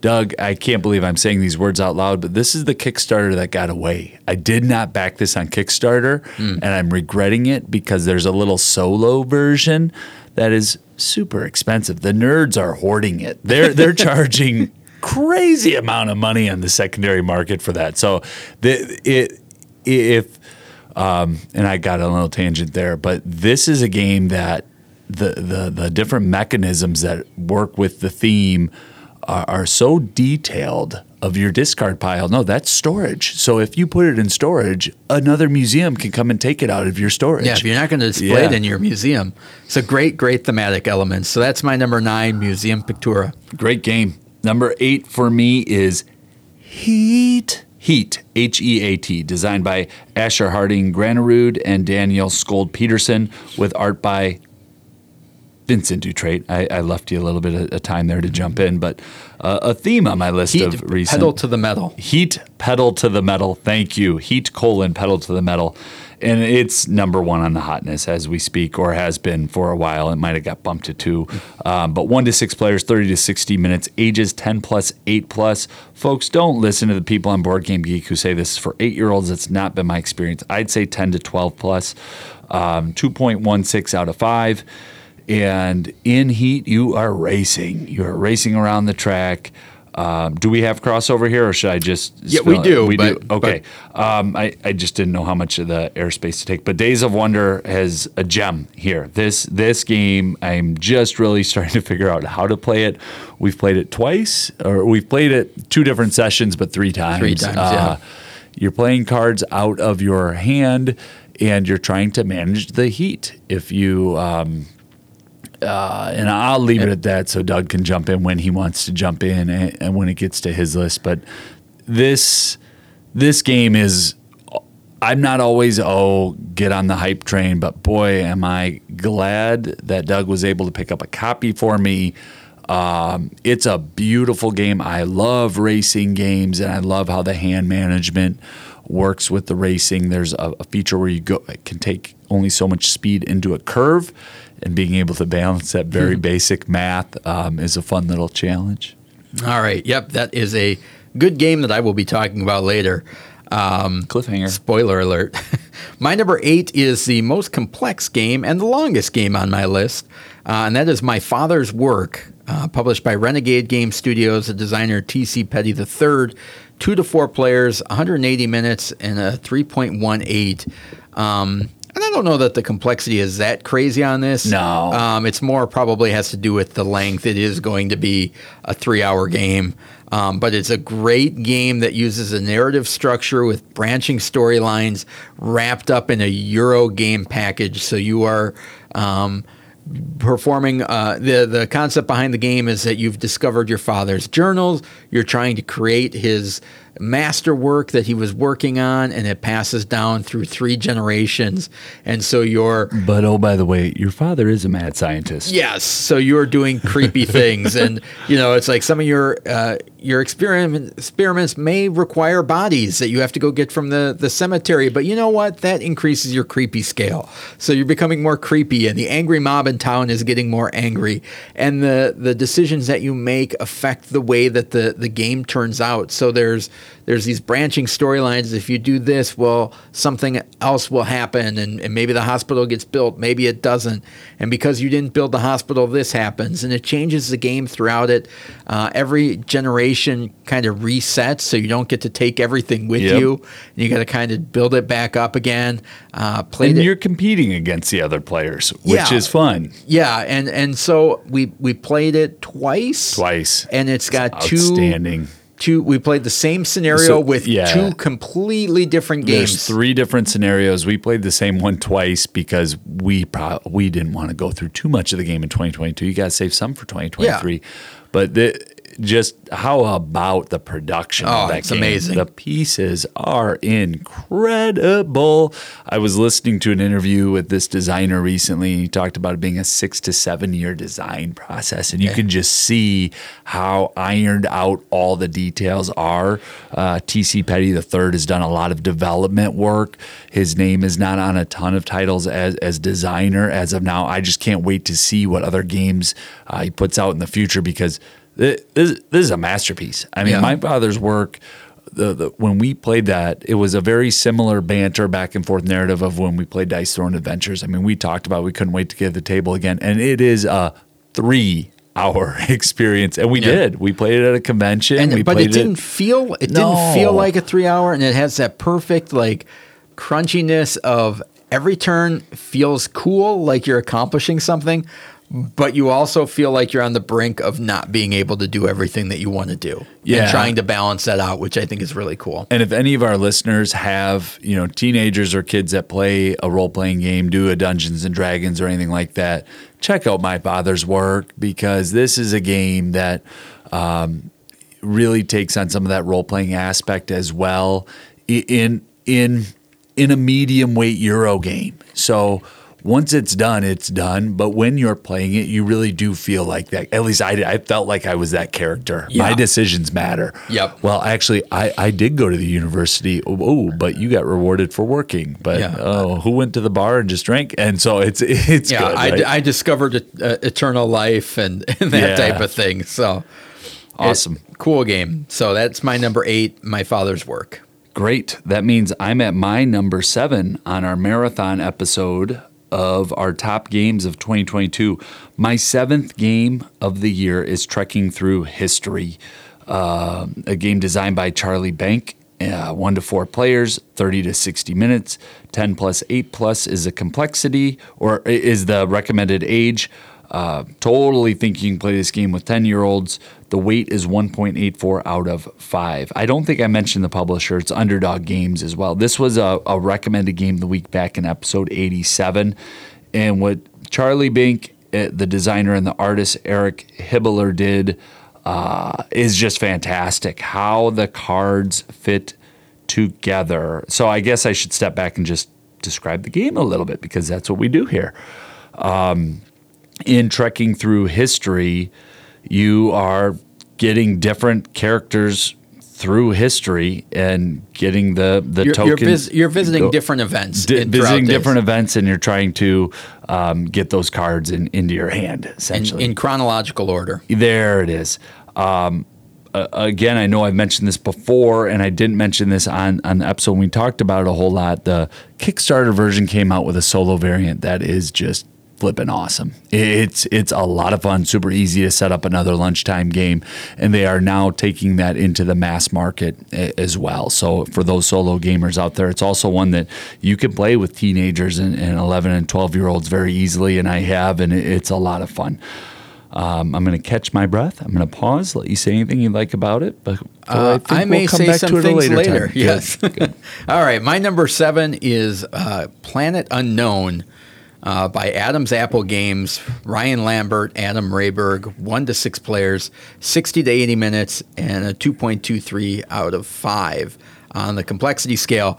Planet Unknown is a very unique game that essentially there's a, a lazy Susan with polyomino pieces on it. Cheese tray. A cheese tray, yeah. Uh, pass your hors d'oeuvres around and select a, a tile.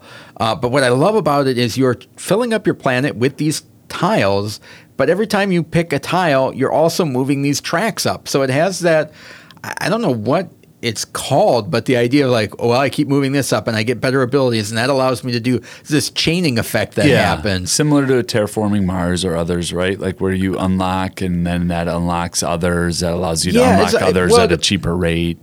It almost has like a, a the it, it seems like it's most commonly in like a roll and write game. Yeah, yeah, yeah, yeah. You know, I think about like uh, Ganz Clever, where yeah, those combos. You're saying, "Oh, okay, I fill this in, and that allows me to fill this other one," and do that type of stuff. And this is all in a polyomino game that I love the the efficiency on one scale and the the building up of the tracks and chaining on the other. Well, and, and the, the, way the that looking it ahead them. one turn, right? Because I yeah. can see what's coming next as that lazy Susan's going to spin. Yeah, I know what so shapes I really coming. hope you yeah. don't take that tile because I want that tile. Oh, you took that tile. Okay, what am I going to do next? Yeah, it, well, and it's too. It's the the balancing of you know what type of shape is coming.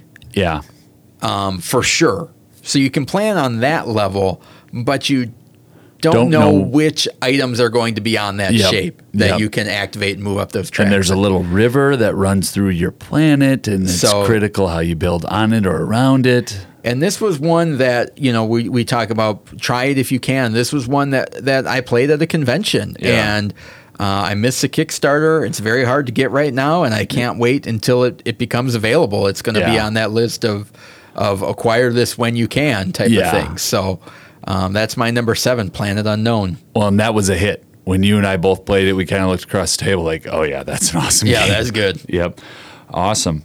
Number six for me, we've talked about uh, on this uh, podcast in the past. This is my most, oh, it's not my most complex game. I'll take that back. But it's Dead Reckoning, designed by the great John D. Clair, art by Ian O'Toole, one to four players, 90 to 150 ish minutes, ages 14 plus, definitely. Weight is 3.38 out of 5. What I love about this piratey game is that it is a big game that is very comfortable being a big, awesome game in an era where so many games are having to shrink down and put a lot in the box, this is a giant box that has a lot in the box. There's so much game in there for a two and a half hour game. Uh, this is one I do think I'll be able to play with my kids over a few days' time in a few years. So, where Doug makes fun of me and kind of gives that chuckle of a laugh where his shoulders go up and down four or five times, I, I'm hopeful that we'll be able to do Dead Reckoning as a family. And even as I say those things out loud, does that sound ridiculous? all right, all right. I love this game. Here's why I love this game. You have crew members in your hand, right? Cards, and they are played out of the person's hand and then actions are taken. Well, yeah, but how's that innovative? It does a card crafting system. So as you're navigating around a board that changes every time you play, you're picking up other cards to improve your crew's ability. And each player has a ship that's moving around and collecting those upgrades. I also um, and so there's a handful of victory conditions that when they're met, that triggers the end game. That's where there's a huge range because if one person just races out, or if two people race out and get those conditions, uh, it, it, could be done in 90. But most of the games I've played have been more that that 150. I also love the delightful battle uh, sequence that can or cannot happen. If you're playing with four players, there's probably going to be some battles. But in a two-player game, you might get through the whole game without much battling because people might take different parts of the board. Uh, so for me, that's my number six game, uh, Dead Reckoning. I, I, just really had a lot of fun um, playing that game when we got it to the table in 2022. Yeah, I like that one. It's uh, it's one that I enjoyed playing, and but not one that I needed in my collection. Um, and so I'm, I'm happy well, to play it when it pops out. It's in mine, so there you go. When you want it. Yep. All right. So my number six is Marvel Remix, published by WizKids. Designer is uh, Bruce Glassco. Two to six players, 20 minutes, 1.73 on the complexity scale. Marvel Remix is a re-theme of Fantasy Realms, uh, a very similar game uh, in which you start out with a hand of cards. It's a in, in Marvel Remix. It's a, a mixture of heroes, villains, locations, and uh, equipment and allies. And you are, you know, every card has a base points that it, it, will give you, and sometimes they have modifiers that are either positive or negative. Where where one card might say, "Well, this is worth tw- uh, you know twelve points," but it's worth three points for each other X Men character you have. Or this card is going to be blanked, meaning it's worth zero unless you connect and, it with a different card. Yeah, yeah, or if you happen to have this villain, this card is worth zero points, yeah. or, or, things like that. And so you're kind of trying to build this perfect hand of, of seven or eight cards. I don't quite remember, but that is a, a timer in which you uh, can uh, pick up a card or discard a card. And so you may only be able to manipulate your hand three or four times, you know, five or six times uh, throughout the game to try and make it better. And you know, you get about halfway through the game and you're like, I think I need to pivot and I want to try and get yeah. points from this card instead of the other one. Uh, and just, you know, the theme sucked me in more so than the, the fantasy version. Oh, the, the um, gameplay drew me. I mean, I played it six times since you got it to the table that first time. Well, and that, but that would be the same as Fantasy Realms, the game yeah. that it, it re implemented. So this would just is a version of it that's like, yes, that made me pull the, the trigger on, on adding this one. Can I jump um, in on yours sure, here? Yeah. So the, here's a part from the BGG description. The game box comes with 61 remix cards. 18 villain cards, a score pad and rulebook. The game is for two to six players, ages 12 and up, and plays in 20 minutes. And I can confirm with I've played this with four four other middle school kiddos. So it was me eh, eh, eh, in a five player game. We played it in 20 minutes, and that yeah. was the first time they'd played it. And it plays so fast. It's so fun, and boy, is that thing thinky. I mean, you have to figure out how to get those seven cards in your hand to work together, because at the end of it, you have to have a hero and a villain. That's at a, least a condition. yeah. yeah. So yeah, awesome yep. game. Yep, and I had some uh, great experiences with this one when we were in in Florida during Hurricane Ian, uh, playing that one in a hotel room with with my daughters and and wife. So uh, special place there for Marvel Remix, my number six. Awesome, awesome. My number five is. Uh, it's a gigantic game. I, I, can't shy away from it. But this is it's called Foundations of Rome, designed by Emerson Matsuuchi uh, two to four players. There's a solo fifth player expansion coming in, a solo and fifth player expansion coming in 2023, published by Arcane Wonders. 60 to 90 minutes. My experience has been um, it's about 15 to 20 minutes per player. Uh, so it, it, if you have you know three players, it's going to be about an hour. Um, 13 plus, 10 plus, 1.95 out of 5. So you're selecting ancient buildings and placing them on a very well designed board. For me, this game really takes like Century Spice Road or Century Golem Edition and levels up the strategy of it. I I enjoy playing this game. Um, when I first got it, I wondered how much of it was I just wanted a new shiny toy, and then fortunately, because it's a big expensive game, folks, it really that's why if you get a chance to play it, play somebody else's copy before you just run out and commit to buying your own. Uh, but I I enjoy or buy the this. car that you're looking at, Yeah, whichever or- one you want. it- well, that's that was just me, Doug. That might not be all of our listeners.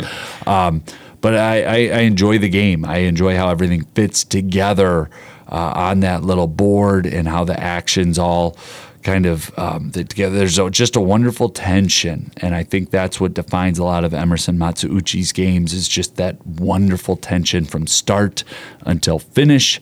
And I, I like the interaction that happens at the table too, and seeing how other people are putting their city together. So number five for me from 2022 is Foundations of Rome. yeah, this is one that uh, I'd like to play again, uh, um, and, and and delving deeper into it and seeing seeing it. I, I, don't feel like I got a good enough impression of it uh, in the one time that I played it. So, but definitely gorgeous to look at. Um, Yeah, so great game there. Yep. So my number five is a game called Dog Park. Um, from Birdwood Games, uh, designers are Lottie and Jack Hazell. One to four players, 40 to 80 minutes, and it is a 2.11 on the complexity scale. This is a another Kickstarter casualty for me. I had it uh, on a reminder and thought about getting it, and it just happened to fall in a, a time where I was backing a bunch of other stuff, and it didn't get backed. So I ended up getting it directly from the publisher, and I did get the Kickstarter version. Uh, I think they're they're Why are you still bragging, available. Doug? No, Yeah. they're not. Not the Kickstarter, only the standard No, version. you're looking at that. No, had well, then I'm flexing. Yeah, then. flex. Um, so Dog Park is a is a game where you are acquiring dogs. Uh, you acquire two dogs into your kennel every round, and then you need to take your dogs for walks. Yeah. And as you're going for a walk, you're collecting the treats and toys and things that you'll need to walk dogs in the future round. Uh, you are bidding with your uh, prestige or victory points to acquire the dogs. So there's this very interesting struggle of okay, I need to bid on cards. I, I need to use my victory points to get the dogs that I need. But the dogs that I want, I also need to have the toys to be able to walk them uh, on the path. And then, you know, some cards give you a special, every card gives you a special ability. Some of them happen while you're walking them. Some of them happen while you decide to put them on the leash. Some of them happen when you acquire them. And some of them happen at the end of the game. And so, and there's a similar to Wingspan, it's got kind of a watercolor artwork that's just beautiful. And it's, it's also like Wingspan has this gigantic deck of dogs that you could never possibly get through. I think uh, we haven't really we've shuffled them up and we haven't even gotten through um, I I've played this four or five times and I don't know that we've seen a, a, a repeat dog. Yeah, and this was one where I talked about at the top of the segment with new designers, Lottie and Jack Hazell. This is the only game that they have credited to them on Board Game Geek, and it is a fantastic Yeah. game. If you like Wingspan, if you like dogs, you will like Dog Park. Yeah.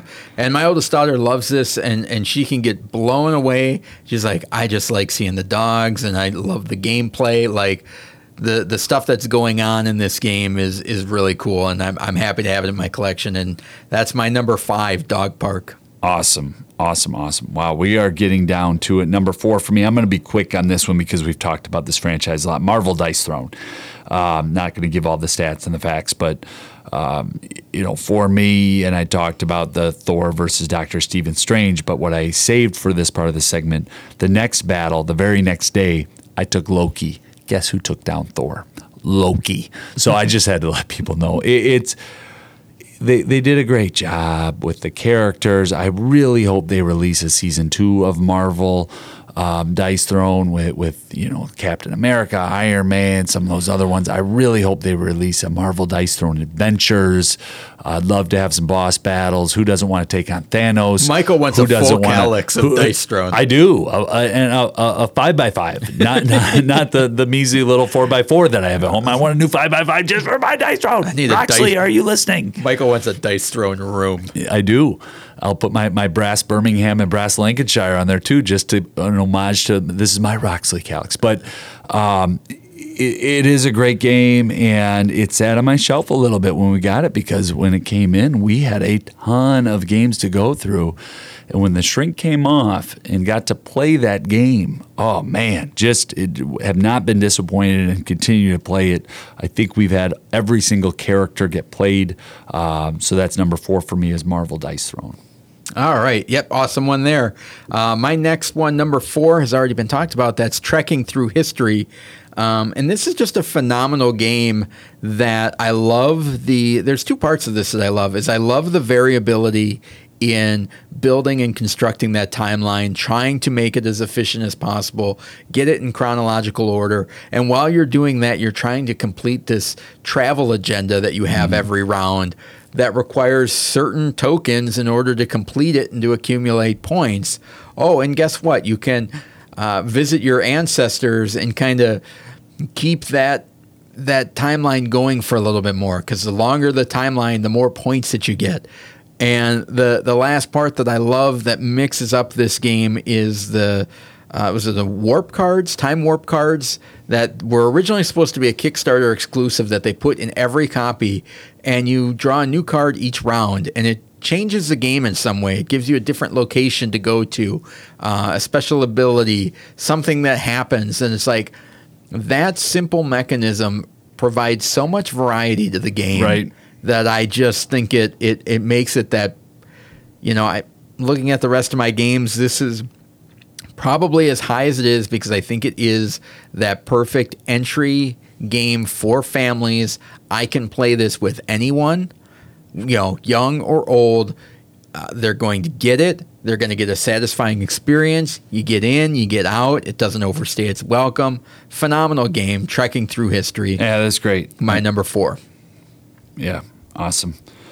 Number three for me, I think this is going to surprise you, Douglas, and it it really climbed because it was my favorite solo experience of 2022, and that's Guild of Merchant Explorers, designed by Matthew Dunstan and Brett J. Gilbert. One to four players, 45 minutes, 14 plus, 10 plus.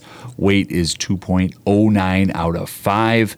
Yeah, this it, it, this was not in my top 25 in the year after first play. This was a game that I saw at a convention. The first time I played it, it was like, eh. But then the second time, I thought, okay, I there's more to this because I played on a different map, and I, I just understood how the game was going to play over time. So I had a better understanding. The, the first time I didn't play the game very well, and I soured on it. But I've played enough games to know that well, sometimes that's just the gamer learning, right? Um, and then I got the game in a trade, acquired it in a trade, and I thought, look, there's supposed to be a pretty good solo version, and and, and got it to the table, and I devoured that thing, man. Over over ten days, I played all four maps repeatedly. I have the expansion on a wanton trade list on Board Game Geek. I've had a ton of fun with Guild of Merchant Explorers. Um, played it with my with with Josie, and, and she enjoyed it. Um, so it's very fairly easy to teach. What you're doing though, um, there are common cards that are going to come out every round. You just don't know when, and then you get other cards that are added in um, for basically like ability cards or modifiers just for you, and you're trying to connect different routes as efficiently as possible. Um, it, it- dry erase, you know, where you're writing in and, and taking those actions.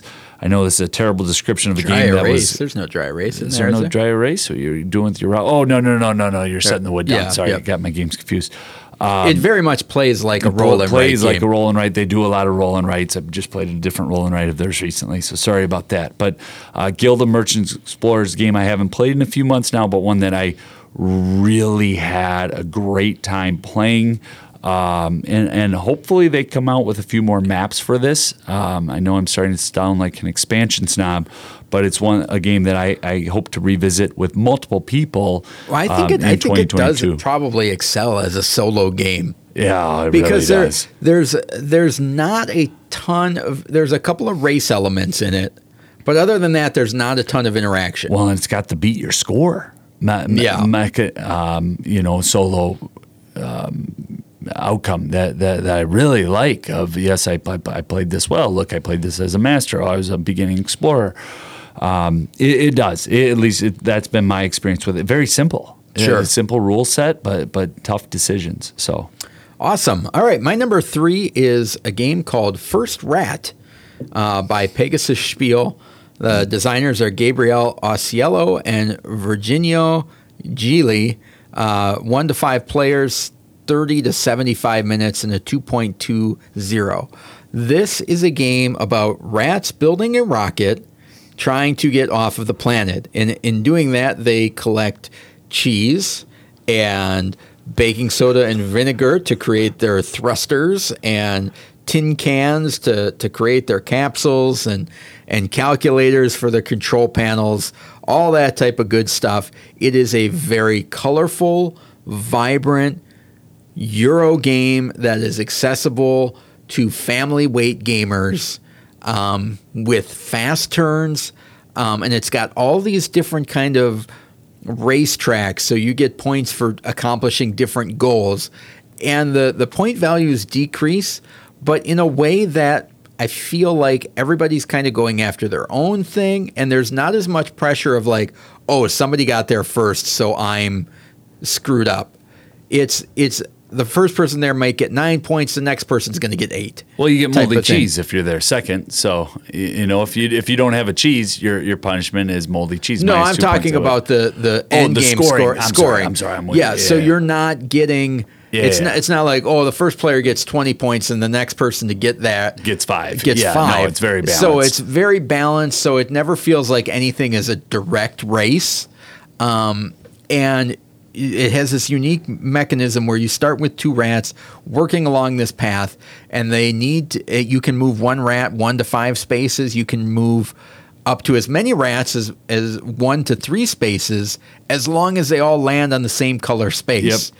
And so you can get these awesome combos and doubling things up, and you get to points where you're like, I'm collecting eight cheese this turn, and they all it feels awesome. The turns go fast. I thought when reading the rules that I I thought that there was going to be slowdown with people trying to calculate how things would go, and it never happened because you're kind of limited by that one to three space. It's like sometimes you can do it and sometimes you can't, but there's no extra thinking about it. Um, it, it doesn't get bogged down there. Similar to how I, a few years ago, when I heard people explain Quacks of Quedlinburg, and I thought that just sounds like a ridiculous game. I'm never going to enjoy it. And then when I played it, I was like, this game is all. That's what First Rat was for me again. It was a Yeah. deja vu to, I heard multiple, uh, starting around Gen Con and certainly through Essen, uh, you know, when, when early reviewers were getting it, and then Essen, like when everyone was talking about it. When we played this game, I had a blast. I could not believe how much fun it was, uh, how many different opportunities you have to score. Uh, the three of us that, that played it have all played a lot of games, but we certainly had three extremely different approaches toward that initial game, which I Yeah. thought was fascinating. Yeah. and how how fast was that game? I mean, it was Yeah. like an hour, right? And, and Yeah, def- definitely, and and and I just it just goes to show you that that you can have interesting themes and do different stuff, and it doesn't have to be uh, a game board covered in brown about uh, moving through medieval Europe, like. Although I like those games And I because I, have- can see all the colors. And at the and at the right Yeah. move moment, I enjoy them too. I've got several of them Yeah. on my shelf, but it's like Yeah, the, no, the they- number of reused themes that pop up, and it's like I don't have another game like that. Yeah, You know? How about a game where if you're doing a game day and you, maybe you're already five games in, but you want to play one more because you have an hour. How about First Rat? Who's going to say no to that? No, a great, eh. great combination. It's like it's not going to melt your brain, but you have interesting choices.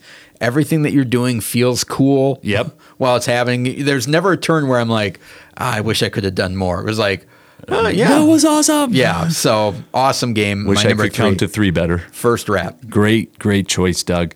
My number two is uh, another just giant game. As I'm looking at my list, it, it was a year of, of big boxes, big games, big production, and that's Wonderland's War, designed by Tim Eisner, Ben Eisner, and Ian Moss. Amazing art by Manny Trembley. Yes, you've heard Manny's name several times. Same artist that did Dice Throne, also did Wonderland's War. There's two distinct phases in this game. In one phase, you are racing around a tea table and trying to select cards that best fit your character and goals. And then in another phase, you are battling over a specific location on the board to try to win that area, that area control. Um, card selection and area control, two things I absolutely love. Uh, the weight on this is 2.97 out of 5. Uh, is the complexity 2 to 5 players with a solo expansion on the way in 2023. 45 to 125 minutes, and that's just based on how many uh, players are at the table. Board Game Geek says 13 plus, 12 plus. Here's what I want to say to our listeners who are playing with, you know, teenagers. And we've talked to our kids, yes, they get older over time, but my kids are That's currently, bizarre. isn't it? aged seven. Oh gosh, I hate like when you're at the doctor's office. It's seven, 10, and 13 today in real time. And, and my 13 year old and I, um, we played this game over two evenings. Um, it did take me a few days to learn the rules and get everything set up and watched a few different videos to feel competent. But in two one hour sessions, we got all the way through. And Josie just said the other day, we should play Wonderland's War again. I, I didn't know if that would happen. I thought it might be a little bit too long, but there are some games that she says that about. Um, you know, Lords of Waterdeep is another one that we had played this summer. Um, but but Wonderland's War, the, the art, the production is off the charts. It's beautiful. It's amazing. But here's what I really like about it. I like the gameplay. I like the race around the table to get the card before you can. And I like the battling. And then there's another little betting component that comes in, but I've only played it two player. Um, and, and the reason why it's so high on my list is because I don't really care for the intellectual property. I'm not a huge Alice in Wonderland fan, but the game has so many different mechanisms going on, and the theme just connected with it. The different uh, characters in there. I mean, the Mad Hatter and the Jabberwock and Alice, they are just spot on. So all of the things that we talked about earlier with really appreciating with Dice Throne of the different nuances and the level of development, I found that here in Wonderland's War as well. Um, and maybe I'm just a huge art fan of Manny Trembley, but for me, my number two game of 2022 was Wonderland's War. All right. Well, I have not played that one. So We got to get that to the table. Yeah. All right, my number two is a game called Flamecraft. Uh, this is published by Cardboard Alchemy, designer Manny Vega, one to five players, 60 minutes and a 2.18 on the complexity scale. just just to give you a comparison, my top three are 2.16, a 2.18, and a 2.2, if that tells you anything. Uh, Flamecraft was a Kickstarter. It's also available in retail. And you are sending dragons out to uh, different shops to activate their abilities. And the more dragons that are at a shop, uh, the more powerful they become and the more items that you get as you collect stuff and you are using those items to cast spells and you can uh, you can play dragons down and and kind of there's dragons in your hand they're called i think they're common dragons Yep. that have special abilities on them um, and you play them down and the thing that they're covering up at the shop gives you something but it also you can activate that shop and there's just these i'm not doing a very good job of explaining it but the Well, the it's only our 85th game that we're explaining of the night, but look, keep, the- you're doing great. But the mechanisms are so tight with the way that they work together that once you and and this is a great game that has the the player aid guides Oh, you. You you can do this on a turn or you can do this on a turn. And if you do A, Have you played this with your kids yet? no, I have Okay, not. okay. If you do A, you you go through this step, these steps in order, and if you do option B, you go through these. So it's simple to you know, after two rounds, everybody knows exactly what's going on. Yeah. And then that complexity starts to develop of, and I shouldn't say complexity, but the, the strategy of, and ways that you can manipulate the system, right? That's where, to me, it's like, I love simple games that the, the, the strategy comes out by using the game to your advantage Right. as opposed to, oh, well, I've got to do this really weird thing. I'm forced into this decision. no, I- you or- always have a good decision. or I have to have played the game 80 times to know what the number one strategy is. This is one where it's like it develops over time and, and you has fast turns and you uh, can get right in and start playing. Well, and sometimes it, it- somebody can you get bonuses based on what other players do. So you have to be paying attention. You know that Yeah, downtime for- isn't for- always down because Yeah. you're watching what what's happening on other people's Yeah, turn. you Because can I might get rewarded here. Yeah, you can give friendship and, and other gifts and stuff to, to other players, and that rewards you. And uh, the the artwork is amazing. Yeah, Sandra Tang, I think, is the artist's the, name. The the theming and it's just cute. It's adorable. Uh, great components. So awesome game, uh, and I w- was so happy to have have backed that one, and that is Flamecraft. Yeah, uh, it, simply an incredible game. Um, my number one game, I don't think will surprise anybody. It's been high on a lot of lists over this past year, and I, I felt I had to be authentic and and really keep it at, at number one. And um, that for me is Creature Comforts, designed by Roberta Taylor. Art is by Shauna J.C. Tenney, and published by our friends at Kids Table Board Games. We, we, we just really appreciate the work that they continue to do. Uh, there's worker dice placement, and we featured this in episode 79 on the Game Schooler podcast as our game of the week. One to five players. 45 minutes. For me it's always been at least an hour and that's even i just play with the six seasons not the full eight seasons so for what it's worth. Uh, ages 8 plus community says 10 plus which i also agree with the community on board game geek on that particular thing. Uh, 2.34 out of 5 is a complexity. So what's great about this game? There's a central decision that gets made six to eight times per game uh, of of having to place dice when you only have a third of the information. So your dice are workers, right? And you have these two family dice that you roll, but then you have to place out all your workers before the other four dice have been rolled. Uh, so you know you have your own family dice and you place it all and then roll the community dice. That level of risk and dug- juggling uh, the decision making and implementing all that's involved i, I really enjoy that. Uh, this was my I, I started something in December as the new year approached, but having a game of the month. So, where I just leave a game set up on the table in the basement and really try to get at least one of my kids or, or my wife down there to play it at least once. And this was the game of the month in December. Uh, we got to play, and it was a, a fantastic experience. Uh, with, with me and Josie, my 13 year old, and one that's caused a lot of different interest and attention with other other groups. Um, I've taken this to two different game groups and had people really enjoy it. I will say it has also been a miss with some of my friends. So for me, this could just be number one on on my list. So a little buyer beware before you run out and pay $112 to get the Kickstarter exclusive. Uh, try it before you buy. But I I really enjoy crafting those comforts and getting ready for for winter. It's again where the theme and the mechanics meet.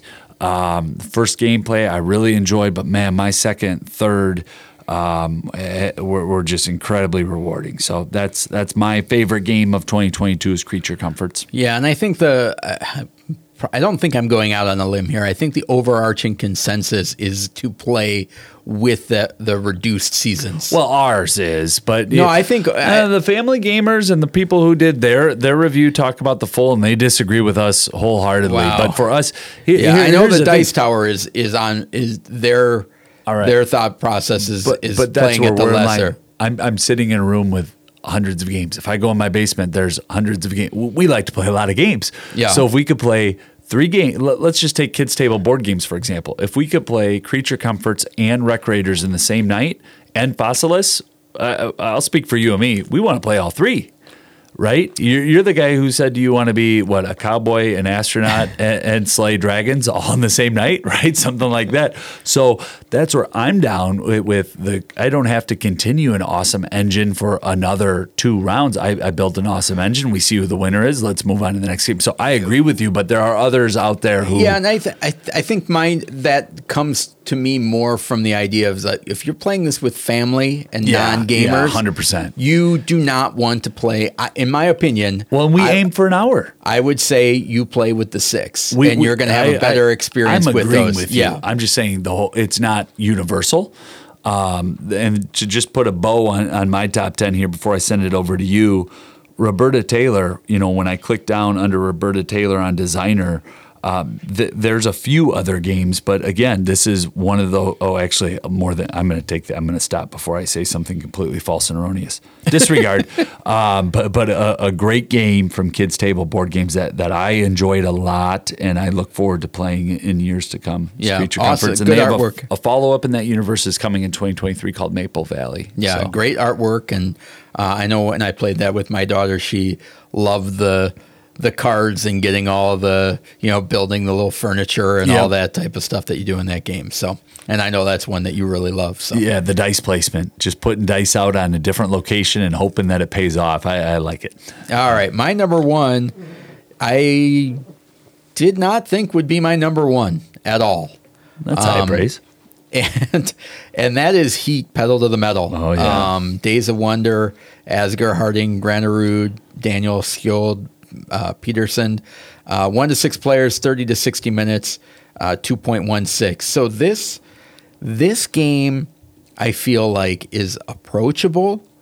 I feel like it is one of the few games that has simulated racing in an approachable way.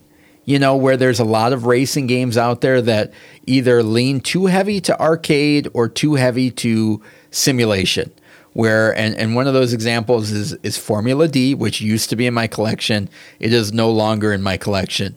Um, and this game is probably part of the reason why. And in Formula D, for example, there's you're taking different damage and wear, and if your tires wear out, then you can only do this. But if your, you know, your engine, you know, so Heat, heat is fast. It's two Yeah. la- two laps around the track. It's perfect. but it's not doing it's not going to that level of complexity Yeah. but it's also not just i'm going to roll a dice and see what happens where in formula d as a comparison that one whatever gear you're in you roll a certain dice hmm. and the higher the gear the the higher the dice values are on that die so you're going to be moving more spaces and it just gets kind of arbitrary in heat you set the gear that you're in and you have to play that many cards out of your hand. And there are speed cards that have numbers on them. So I can be in third gear and then I'm playing three cards out.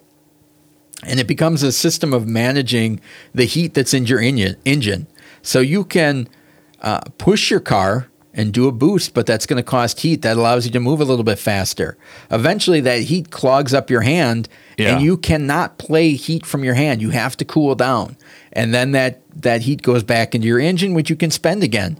There's also these stress cards that you, that you get Oh yeah, they're awesome. that uh, you play down, and you're going to be drawing cards off the top of your deck until you hit another speed card, and then you play that. However, you may be going through a whole bunch of other of your special cards that you don't want to go through Right. that you were hoping to draw on a later turn.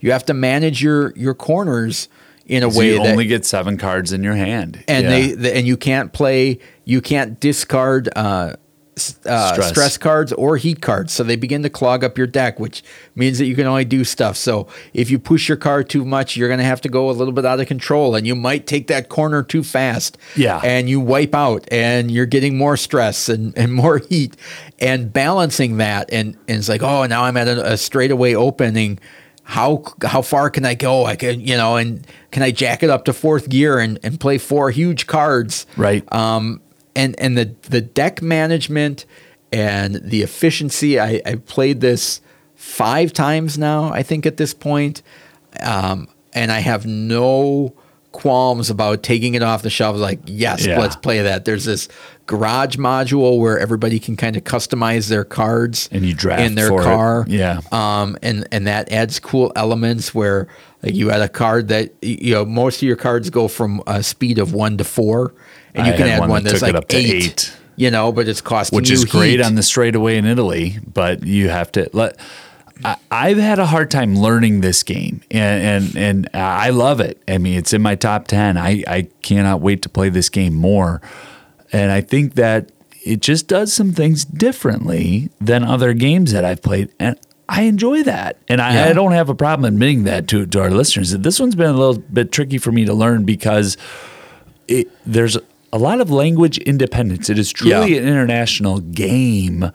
Um, I have appreciated your teaching of it, but there are times where I've been learning this game and I feel bad asking to clarify. Okay, what, am I doing here? How am I doing it? So it's one that I want to continue to figure out because it's clearly a system that is just getting started. They're Yeah. going to have an expansion. It's going to continue to be around for a long time.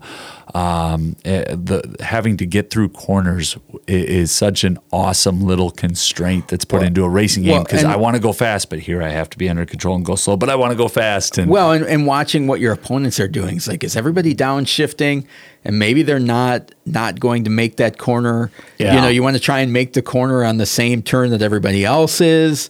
Um, but there's great catch up mechanisms in this game, so it never You're never out of it. never really out Never of out out, of of it. it. I mean, I think that my only complaint on this game is the, is the thing that you recommended. I, I think there are parts in the the rule book and in the the gameplay that's like a, a, a player aid with some words on it to kind of guide people through the steps. I, I think once you know it, you know it. yeah.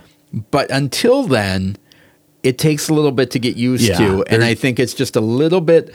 It could they they aired a little bit too simple on the rules. A I, I think that was a, an intentional decision. They knew it was going to be a smash hit worldwide, so uh, the, they'll, Yeah. they'll figure it out. They, they So, will figure that out. That's a um, good one, though, man. But that is my number one, and like I said, I'm. I, I don't- know that racing games are my my number one uh, that's thing. such a good game, but though. it does such a good job of. I feel like a race car driver. yeah, that'll You know, be and- and the putting- game of the week coming up here soon. in, in putting me in a theme that makes me feel that way and I'm doing interesting things. So that's my number one heat pedal to the metal. And I hope you guys were buckled up for a long episode this week. three Um, episodes? Is that what we're doing? We're carving it into three? Yes, exactly. Well, we've we've skipped four weeks and we up for lost decided to throw them up for in in one episode. So, in conclusion, uh, subscribe to the podcast if you haven't already, um, and and so you can keep getting this podcast the moment it gets released. You'll get notified. Like us on Facebook and follow us on Twitter at GameSchoolerU. And lastly, thank you so much Yeah, for for spending here. the last hour or so with us. We really appreciate it. Now get out there and keep gaming.